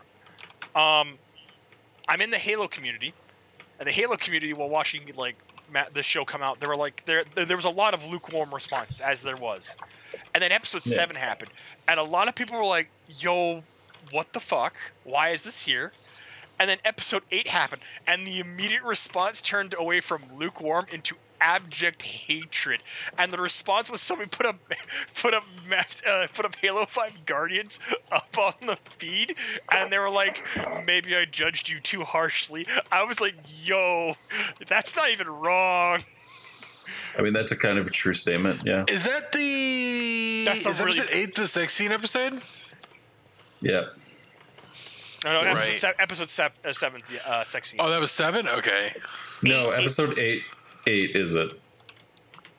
isn't Is she it- like what? some kind of like covenant fucking Yes, spy she's a Covenant cyborg spy. Yes. She's a covenant spy. And And he it- just fucks Oh, her. Yeah, like she's allowed to roam around with John wherever she wants, with no one watching them. I'm just like That would absolutely never happen. especially in the UNSC. Um, she backtalks Halsey, who in Master Chief in the series, ma- like Halsey is his mother in that series essentially. Yeah. Yeah. Like, a- a- like, and a lot of people are like, "Oh, she's a terrible human being," and I'm like, "No, she isn't. She's like." She was given a task. She took to the task and did it with like like cold clinical profession. But she like genuinely cares about her Spartans. Like in the novels, she's like, no, she doesn't want to have to send them on specific operations because she doesn't want them being just being used for cannon fodder. She explicitly points out, it's like, no, if I'm going to be doing this, I want them to be used for these purposes. And they were like, the Spartans were initially developed to help deal with the insurrection, and then when the Covenant War started, the, the UNSC had the effective equipment to effectively like fight the Covenant in some meaningful manner on the ground and air uh, with Spartans, but they didn't have enough of them, so that was the point. In this, so Halsey is just straight up a bad uh, bad guy. Um, Captain Keyes and Miranda Keyes are fucked in, in forms of characters because they have no meaningful like formation now. Uh, like Mhm. Captain Keyes in the show in the movie in the first game is like this hard, staunched military commander who genuinely cares about like the command uh, the command staff of his crew, like makes decisions based on like even the even if the consequences of his actions are bad or horrendous, he's going to wear, wear them out. It's the reason why he goes down with the ship when he has to crash the Pillar of Autumn. It's the reason why Yeah. when, he, when instead of being uh, even though he gets captured, he sticks with his crew. He gives, uh, he upraises the morale. He leads them out. He leads them on missions and stuff like. He's a very staunch military commander. And then, I, from what I've heard, this Keyes isn't anything like that. Same with Miranda. Miranda's a very gun ho commander because she's trying to live up to the, the legacy of her father. She's trying to stand up to the legacy and be like, I'm just as good of a military commander as my father. And it makes her a little bit gun ho. It makes her a little too aggressive. And that's the that's the and that's the idea of her character. And uh, now she's a scientist, so that doesn't fucking matter. Yeah. Uh, but that's not the most egregious thing. Like this Covenant spy. Like they don't understand. Like they did, clearly didn't understand why the The- Covenant. the- oh my god. The Oh. covenant literally exists because humanity. Well, no, the covenant's main motivation to killing humanity is because we are a front to their religion. In in in the original series, yes. Yes, in the original series, we are a affront to their religion, and it's not specific humans that can activate Forerunner artifacts. It's every single human. Yeah. Um. Well, no, it's not that we're a front. It's not that we're an affront to the religion. It's that we are. Um, we are presented as an affront to religion because we destroy forerunner structures to make way for our civilization. That's where Yes. the initial thing comes in. Um, we're the affront to re- their, reli- uh, we're actually like the un- we undermine everything about the religion because we can activate um, all forerunner technology just by fucking touching it. Um, Yeah. But that's besides the point. And this, that's me being pedantic. Um, this show's version of the Covenant, though, Jeff, what is it? Uh, uh, I don't know. It's they they are seeking human beings out and abducting them so that they can activate Forerunner tech for the Covenant and do things for the Covenant. Is it at least still religious? Quasi. Oh, so they fuck the Covenant. Fuck off. What else is new? Oh my I god. mean, they really don't even go into the Covenant. Literally, the only times we ever get to see the Covenant is when we're talking to the Covenant spy, who is a fucking idiot. Um, and like we learn a couple things about her, like she was from a UNSC garbage salvage planet because the UNSC is apparently fascist, which isn't the UNSC. They want to You- make that's a. I feel like that's a fucking real life politics bullshit where they want to make the um The government every fasc- yeah they just they want to make it look- show that like all- all the Earth's governments are fascist all the time. Well, that, that's what happened with um. That's what's happened with. I, I don't want to bring that up right now. Um, no, and, and here's the thing. Like, I, I'm a, I'm a big Halo fan. The UNSC isn't a fascist organization. The They're UNSC is the military branch of the human of the Human Federation. I think I think it's specifically called the the Human United- Federation of Planets. I think is what it's specifically called. Yeah. But, Um, but the UNSC, is. Let, let me- let me just let me finish the thing and then you can carry off. okay. Um, in the books and in the games, the UNSC is presented as the military branch. In the books, it's a little bit more expounded down on when the Covenant happened. The emergency powers were granted to the UNSC to give them authority to act as they were, and when the war ended, the military powers were given up. Legit, they like in the first book related to after Halo Three, related to anything that carried on past Halo Three. Um, the first elections in 25 years were happening. Do Spartans get to vote? No, of course not. No. I don't Um, think they're like plausible deniability with with Spartans as well. Um, I mean, but like the the thing with Spartans is like you want to talk about bad organizations. Like the UNSC is gray, Oni is like dark. No, Oni Oni is interesting because they're depending upon which which uh, which aspects you look at Oni. Oni is either very good or very bad because Oni in the older sense was the military spy arm of Yeah, the UNSC. Um, they were new- the ones that originally started the Spartan Two program, I believe. um no the UNSC proper started the program. Hold on. Um, but I think it was managed. I the think it was managed by Oni. Yes, that's Um, probably what it was. because Uh, I know because Oni is a sub branch of the UNSC. That you just got to remember that Oni is the military intelligence branch of the UNSC. Um, Oni technically manages the ODST technically, technically, um, but the Yeah. ODST are the shock drop, orbital drop shock troopers. Um, then you have, of course, the Marines. You have the colonial militias. You have the Navy, and then you have the Spartans. They all technically fall under UNSC with the Oni. Oni technically has oversight management on certain aspects of the ODST and mostly the Spartans. It's kind of the reason why it's like this weird fucking gray area. Um, but but that's beside the point. In the newer novels for Halo, Oni is the KGB. They are the fucking oh I can't remember what the Chinese one is. Um, but like they're they're they're black for like they're black like black site u- the utility groups. They're that, and it's like okay, um, why? Like Oni was a, supposed is an intelligence agency. It's like the CIA and CIA, the KGB, and um, the NKVD all mixed together. And I'm just like, ah, I don't know how I feel about this. It's a lot of alphabet boys that I don't want mixed together. Um, um, but it's whatever. Like they, they want they want to do like they want to set up the like the the black uniform intelligence agency as the bad guys. And you know what? That could be a really cool thing where like the, the intelligence agency is undermining the entire point of the UNSC just because of their actions. Fine by me, whatever. I'm not gonna judge you. You do you, babe. Um, but the show with the UNSC, Jeff, what do they do with the UNSC? Make them incompetent idiots who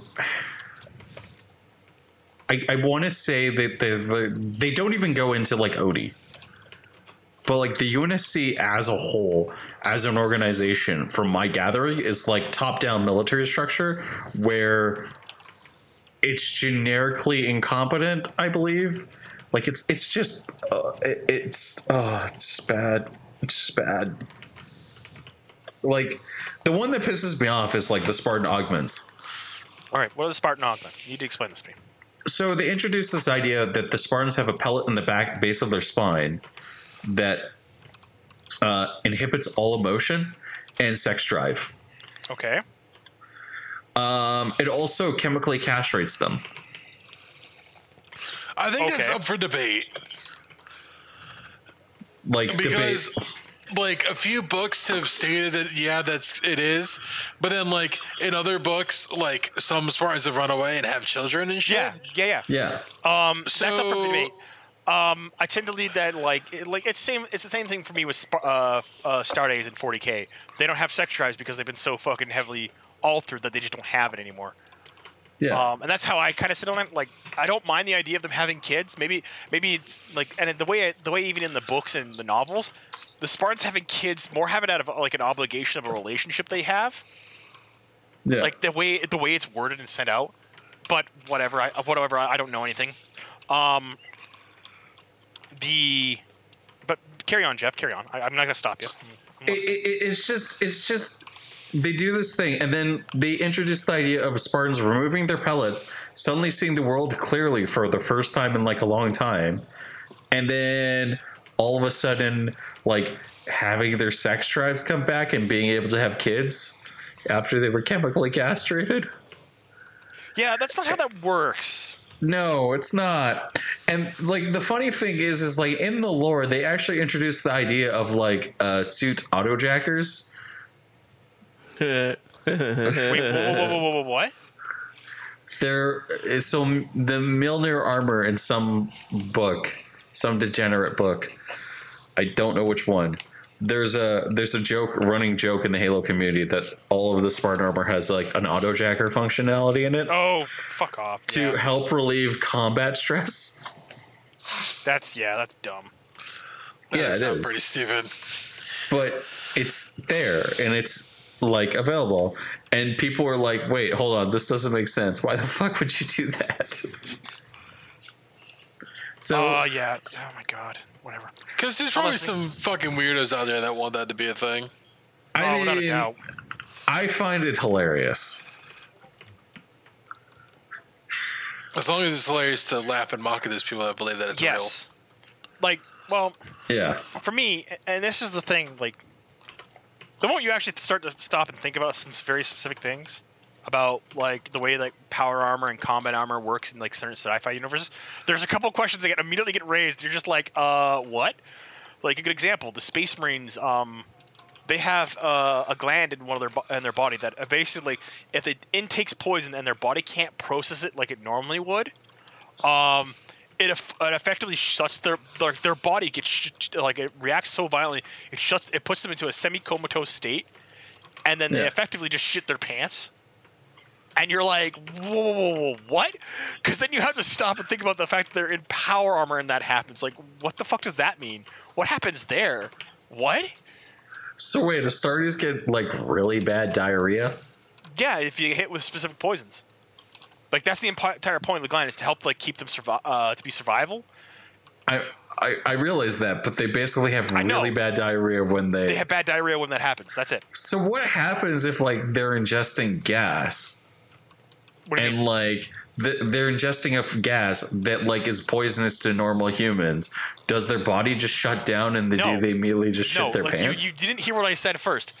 If a if they get hit with a poison that their body can't ingest normally, that gland activates and basically flushes their body of all that of that of as much of that stuff as possible, which effectively means they shit their pants and they pass out unconscious while the process. yeah, but but but Alan, Alan, Alan, like this this raises more stupid questions. yes, I know. It's the one gland that like yo, there's a couple glands in these stories that you go, what the fuck? Like a good a good example in uh, 40k, there's they can take a bite of meat and have the memories of the prey they just ate. Just like yo, what? What? Um, and, and a similar thing happens with the Spartans. Like the moment you start to think about like some of the things that actually like are implied with the Spartan augmentation progress and the Spartan combat armor, because Spartan armor is meant to be worn like base is designed to be worn Twenty four seven. Yeah. um, and it's effectively worn 24/7 by uh, Mr. Chief, uh, Master Chief. But uh, Not anymore. not anymore No. because fuck this fuck this show. Mind you, Yeah, I it's- understand.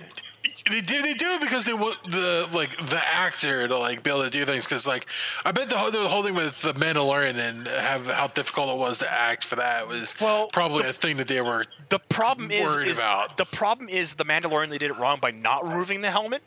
Whereas in Boba Fett they removed his helmet all the time, and it was actually the fucking reverse what we wanted for uh, Boba Fett. Um, but that's beside the point. Um, the um, Master Chief and stuff like I can understand removing helmet their helmets because they actually do do that in like private and stuff like that. But the Master Chief, he is very expressive and very emotive in armor. It's like you need to set him up in situations where he's very like he's like uh, a good example. I count three AA turrets. I count out three AA guns, or No, I I need a can't- weapon. I count three AA guns, and the other characters around him just respond like, "What? We're we're currently pinned down. We need to solve this problem." It's like, "I am. I'm going to deal with those AA turrets, and uh, uh, I'll solve the. Uh, I'll deal with the AA pro- uh, turrets. Stay here." And that's that's the end of his conversation with like Marines and stuff like that. And I think the Spart making the Spartans the focus of your story, like outside of gameplay, outside of video games, I don't think it works because even in the Halo novels, like Ghosts of Onyx, um, Fall of Reach, um, Halo, um, the third book in that trilogy, I can't remember what that one is. Um, like any of the books that deal with like around Spartans, they have human characters to play off of. And they have human characters to like be like the main driving points of the story, whereas the Spartans are like so objective focused that they're they're not really good for driving stories outside of like just video games. Um, and it's the reason why like most of the Halo video games where you just follow the Spartans, they work. And the reason why ODST was allowed to do this like really interesting branching, developed out story with Dutch, um, Buck, all these characters where they're, you're playing as different unique characters and they're going through different unique situations, and they have to evaluate it based on like combat experience and stuff like that. I mean, that's a true statement. I mean, ODST is widely regarded as one of the best Halo games. It is one stories. Um, Yeah. The other major issue is that um, eh, eh, this, this is the thing I have with a lot of modern shows because the, thing, the other show that came up that recently just got released, I think it's a movie, is the new Chip and Dale that came out. Oh God. I've been seeing Hollywood like, stop killing- Yeah, I haven't can Hollywood stop- Seen the movie. Well, all right, so the premise think is I have that- to- go ahead. Did ahead. Hollywood always suck, or is it recently they suck? It's It's been- just it's been past it's 10 been worse. Yeah, it's getting worse. Um, but in Chip 'n Dale, they have a scene that happens that it so happens really quick, and if you don't catch it, you you, you will miss it. and it relates to it's about the like the four the five members of the Rescue Rangers: Chip, Dale, Gadget, Monty, and um, the Bug. I can't remember its name. The, effectively, the pet of the group. Um, Yeah. Chip asks about how Gadget and the Bug are, and then Monty pulls up pictures and is like, "Oh, they're great. They're on their they're about to have their 42nd kid." And I'm like, "What?" Oh, that's What? not. And then they show pi- the the picture, and you can actually zoom in on the picture. Like it's very very high detail, and holy fuck, the Eldritch like the body like, ugh, it's gross. I'm gonna get a fucking meme because like holy shit, it's bad. Like yo, what the fuck, dude? Um, here it is. Yeah, it's a little weird of a joke to make in a. It's 10 minutes long too. This this thing I'm about to link. Uh, Oh it's 10 my minutes long God. just to emphasize how fucked up this is. Like people are like some people are like, oh, they're just mad over fucking uh, cartoon characters. And it's like, no, they're fucked up about the implications about what this character is. They even make other they make other some other jokes in the in the movie too. Apparently, they make fun of like child actors being raped through Peter Pan. What the fuck?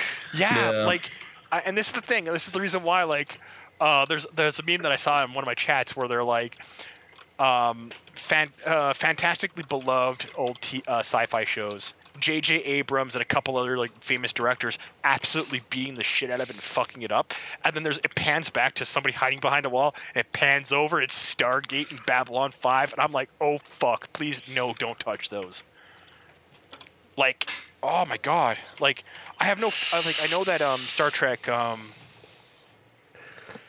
Oh, some yikes right there, my friends. you're, you're watching the you're watching the video, aren't you?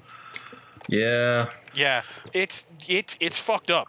It gets like on it, uh, but there's there's some really actually fairly clever jokes in there. Like the Sonic, the original Sonic that they were going to use for um, the new Sonic movie was in there, and it was made a joke of like ugly, ugly Sonic, and he actually is like fairly famous because he does other roles and stuff like that. He's like, I got, I made my life, my I made my life off being ugly, so I get to play up that role and stuff like that. But it's like, what the fuck, dude? And this is a Disney approved film related to children's characters. What the fuck is going on? What is life? Like, All right, let's see where this meme video goes. I I don't know. It could be worse than the entirety of Morbius I posted in one of our chats. with it starts off with the, the theme song and everybody's like yes thank you they did it correct and it's and then it cuts it's and then like it kills itself. no it's Why do they have four arms? What the hell is go? What? yes I don't know. I don't know about you guys, but like I kind of like Chip 'n Dale, but holy fuck, this is bad. Are they insinuating that she's had like a bunch of partners? This is No. fucking weird. no No, she's had kids one. and counting with them with him by the way just remember this zip that's the bug's name was the like either the child mascot or Yeah. the dog like the, the equivalent of scooby-doo And it's the reason Yeah. why the it's the reason why the meme uh, meme in this in in 4chan started up being like white mice uh, fuck bugs.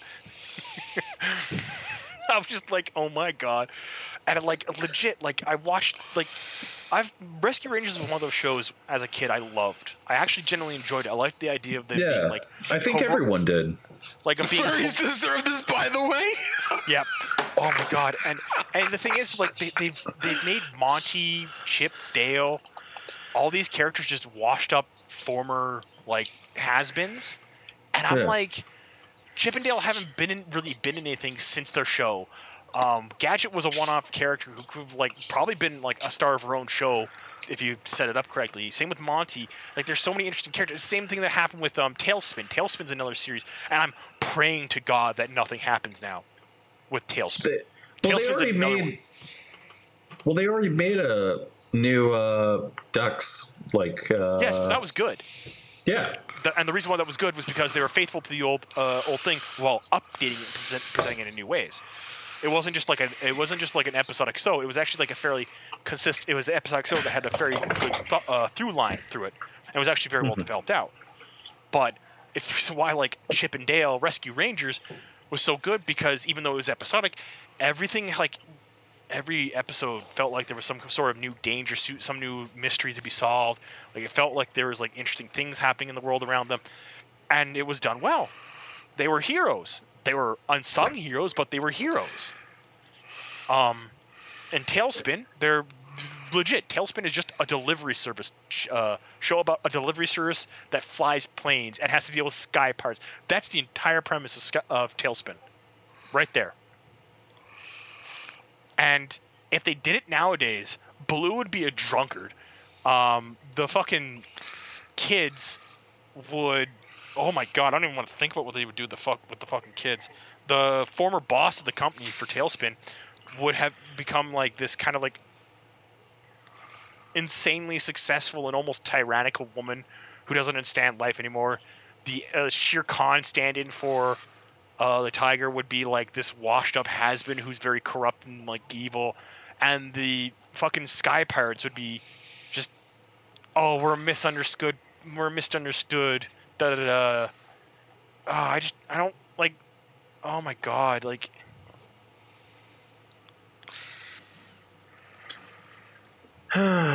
Sounds fun. I, I just like how Hollywood's killing all of the things I loved when I grew, was growing up. Just all of them.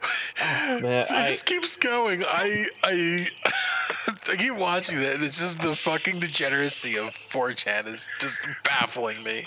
Oh yeah, I no, mean, it could be worse. so bad, dude. We could we could be talking about something else. I don't even want to know, man.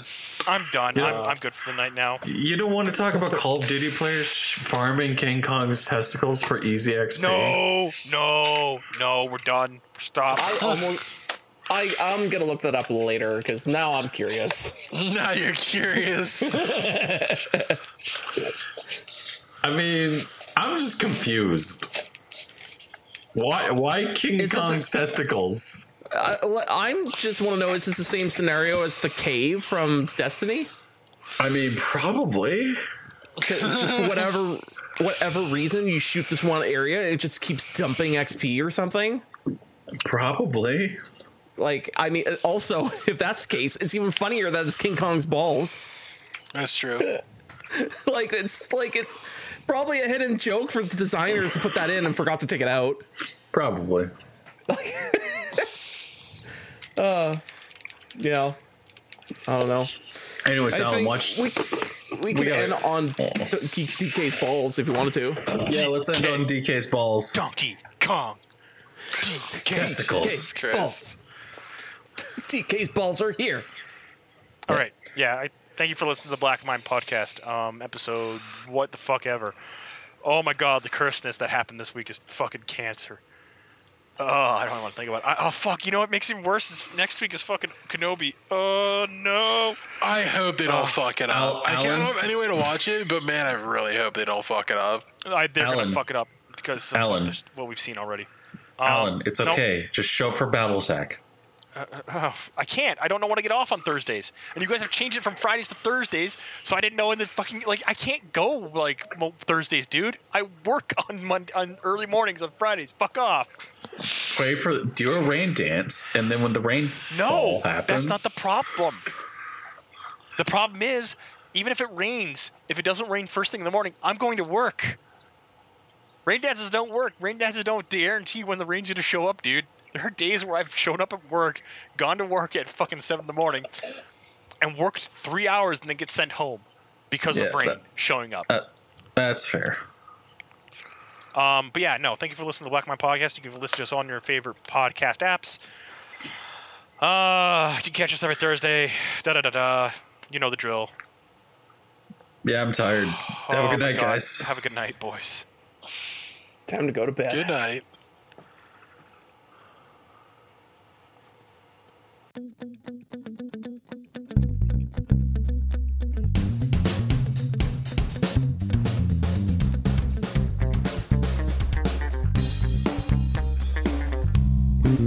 Thank you.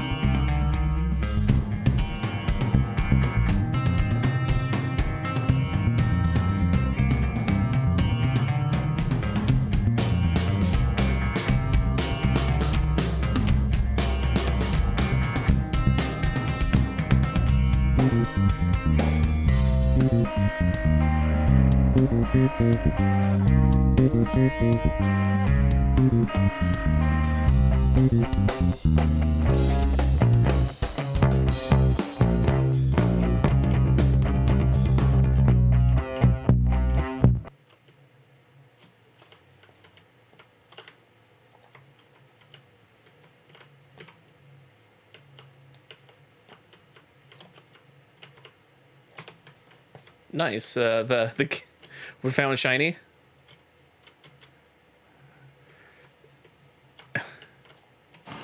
The entire stream. Whoa. God damn it, Allan. God damn it, Allan. Oh, he said he wasn't going to be here this week, wasn't he? No, he said that last week. Oh, This week he said, given that Jeff and Josh aren't here, I presume we are postponing until tomorrow because I said I was going to be late and I showed up seven minutes after I said I was going to be late. And then you were not on for some weird reason. for yeah. I was probably busy with some other shit. Busy getting a Slurpee.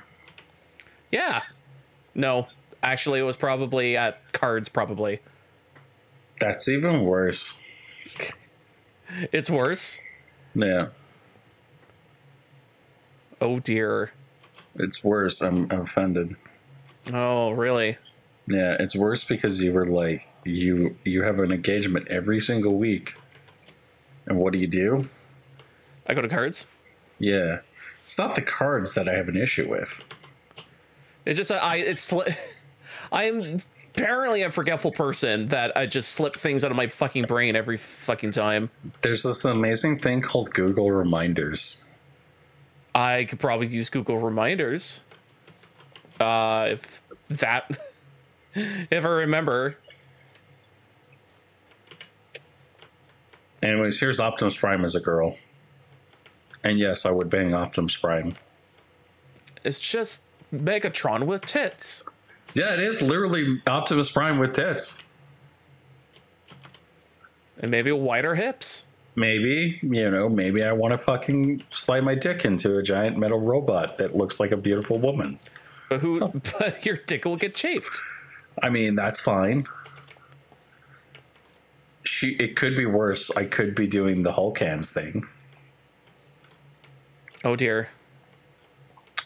I'm gonna hop into team speaking yell at Allan. If he's there.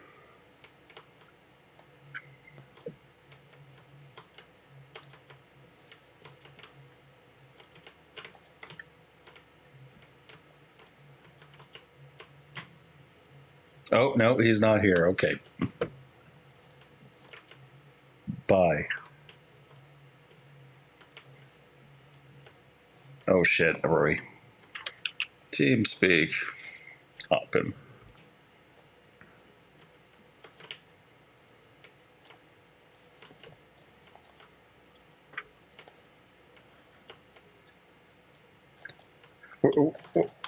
Do you know where Allan is? Is he dead or crying?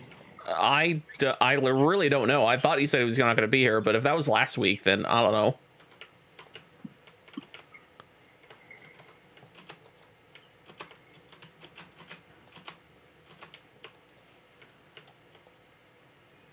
Oh, okay, so I have to call him. I thought that was an Irishman's job. Uh, is that a is that a thing? I don't know. Josh, I'm in TeamSpeak as well. Oh, I see. Okay, well, Roy, do you want a podcast tonight? Okay. See.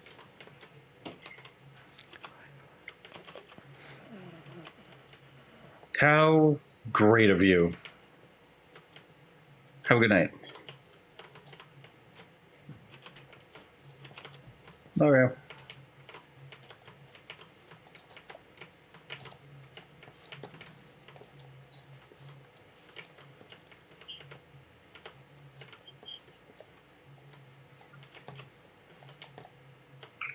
All right. Well, Ben's hopping on right now.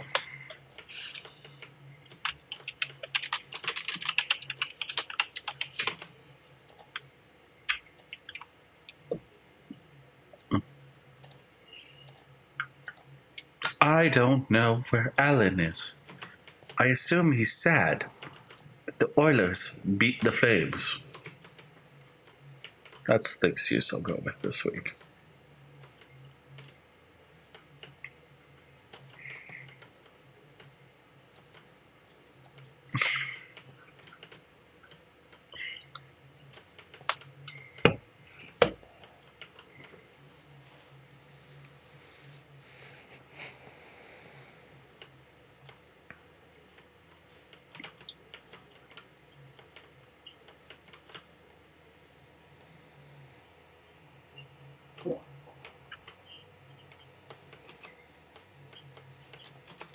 In game at the moment. Yeah, I'm aware. Once we're done. Yeah, I'm aware. Wait, hold on.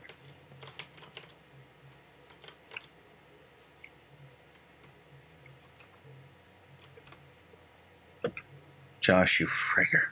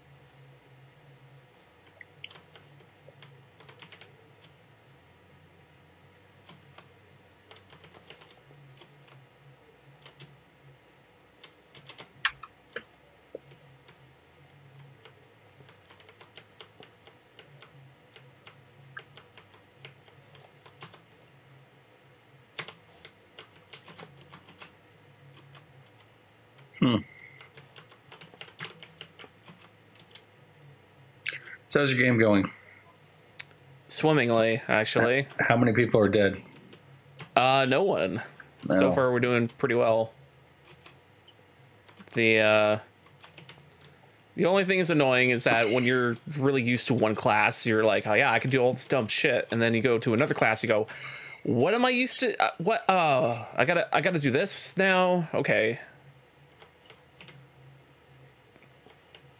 Because man, I was really like the digger. He was cool. He digged But- holes. He takes holes. Now I'm gunner. I kill things real well. I think I just found the worst computer ever, but I kind of want to build it just so I can, just so I can watch your tears. not even, not even the. It's an, it's an anime waifu, All right. basically. I am here. Holy shit, he showed up. Yeah. Okay. I didn't see Josh's message of nine o'clock. I figured something was going on. Hmm, whatever. Yeah, well. Ben might join us later. I thought you were like, I I like, I was desperate. I was getting like confused. I was like, I was like, Allan's usually here on time. You usually bitch when we're late, or he like posts when like he's gonna be late. Yeah, no, I didn't even see Josh mention nine o'clock, so I'm just whatever. All right. Uh, is everyone recording? Let me double check. Yep. Yep. Yeah. I have a few things to talk about this week. I mean, you seem like as if you're ready to just go. Eh, kind of. Uh, sync in three, two, one.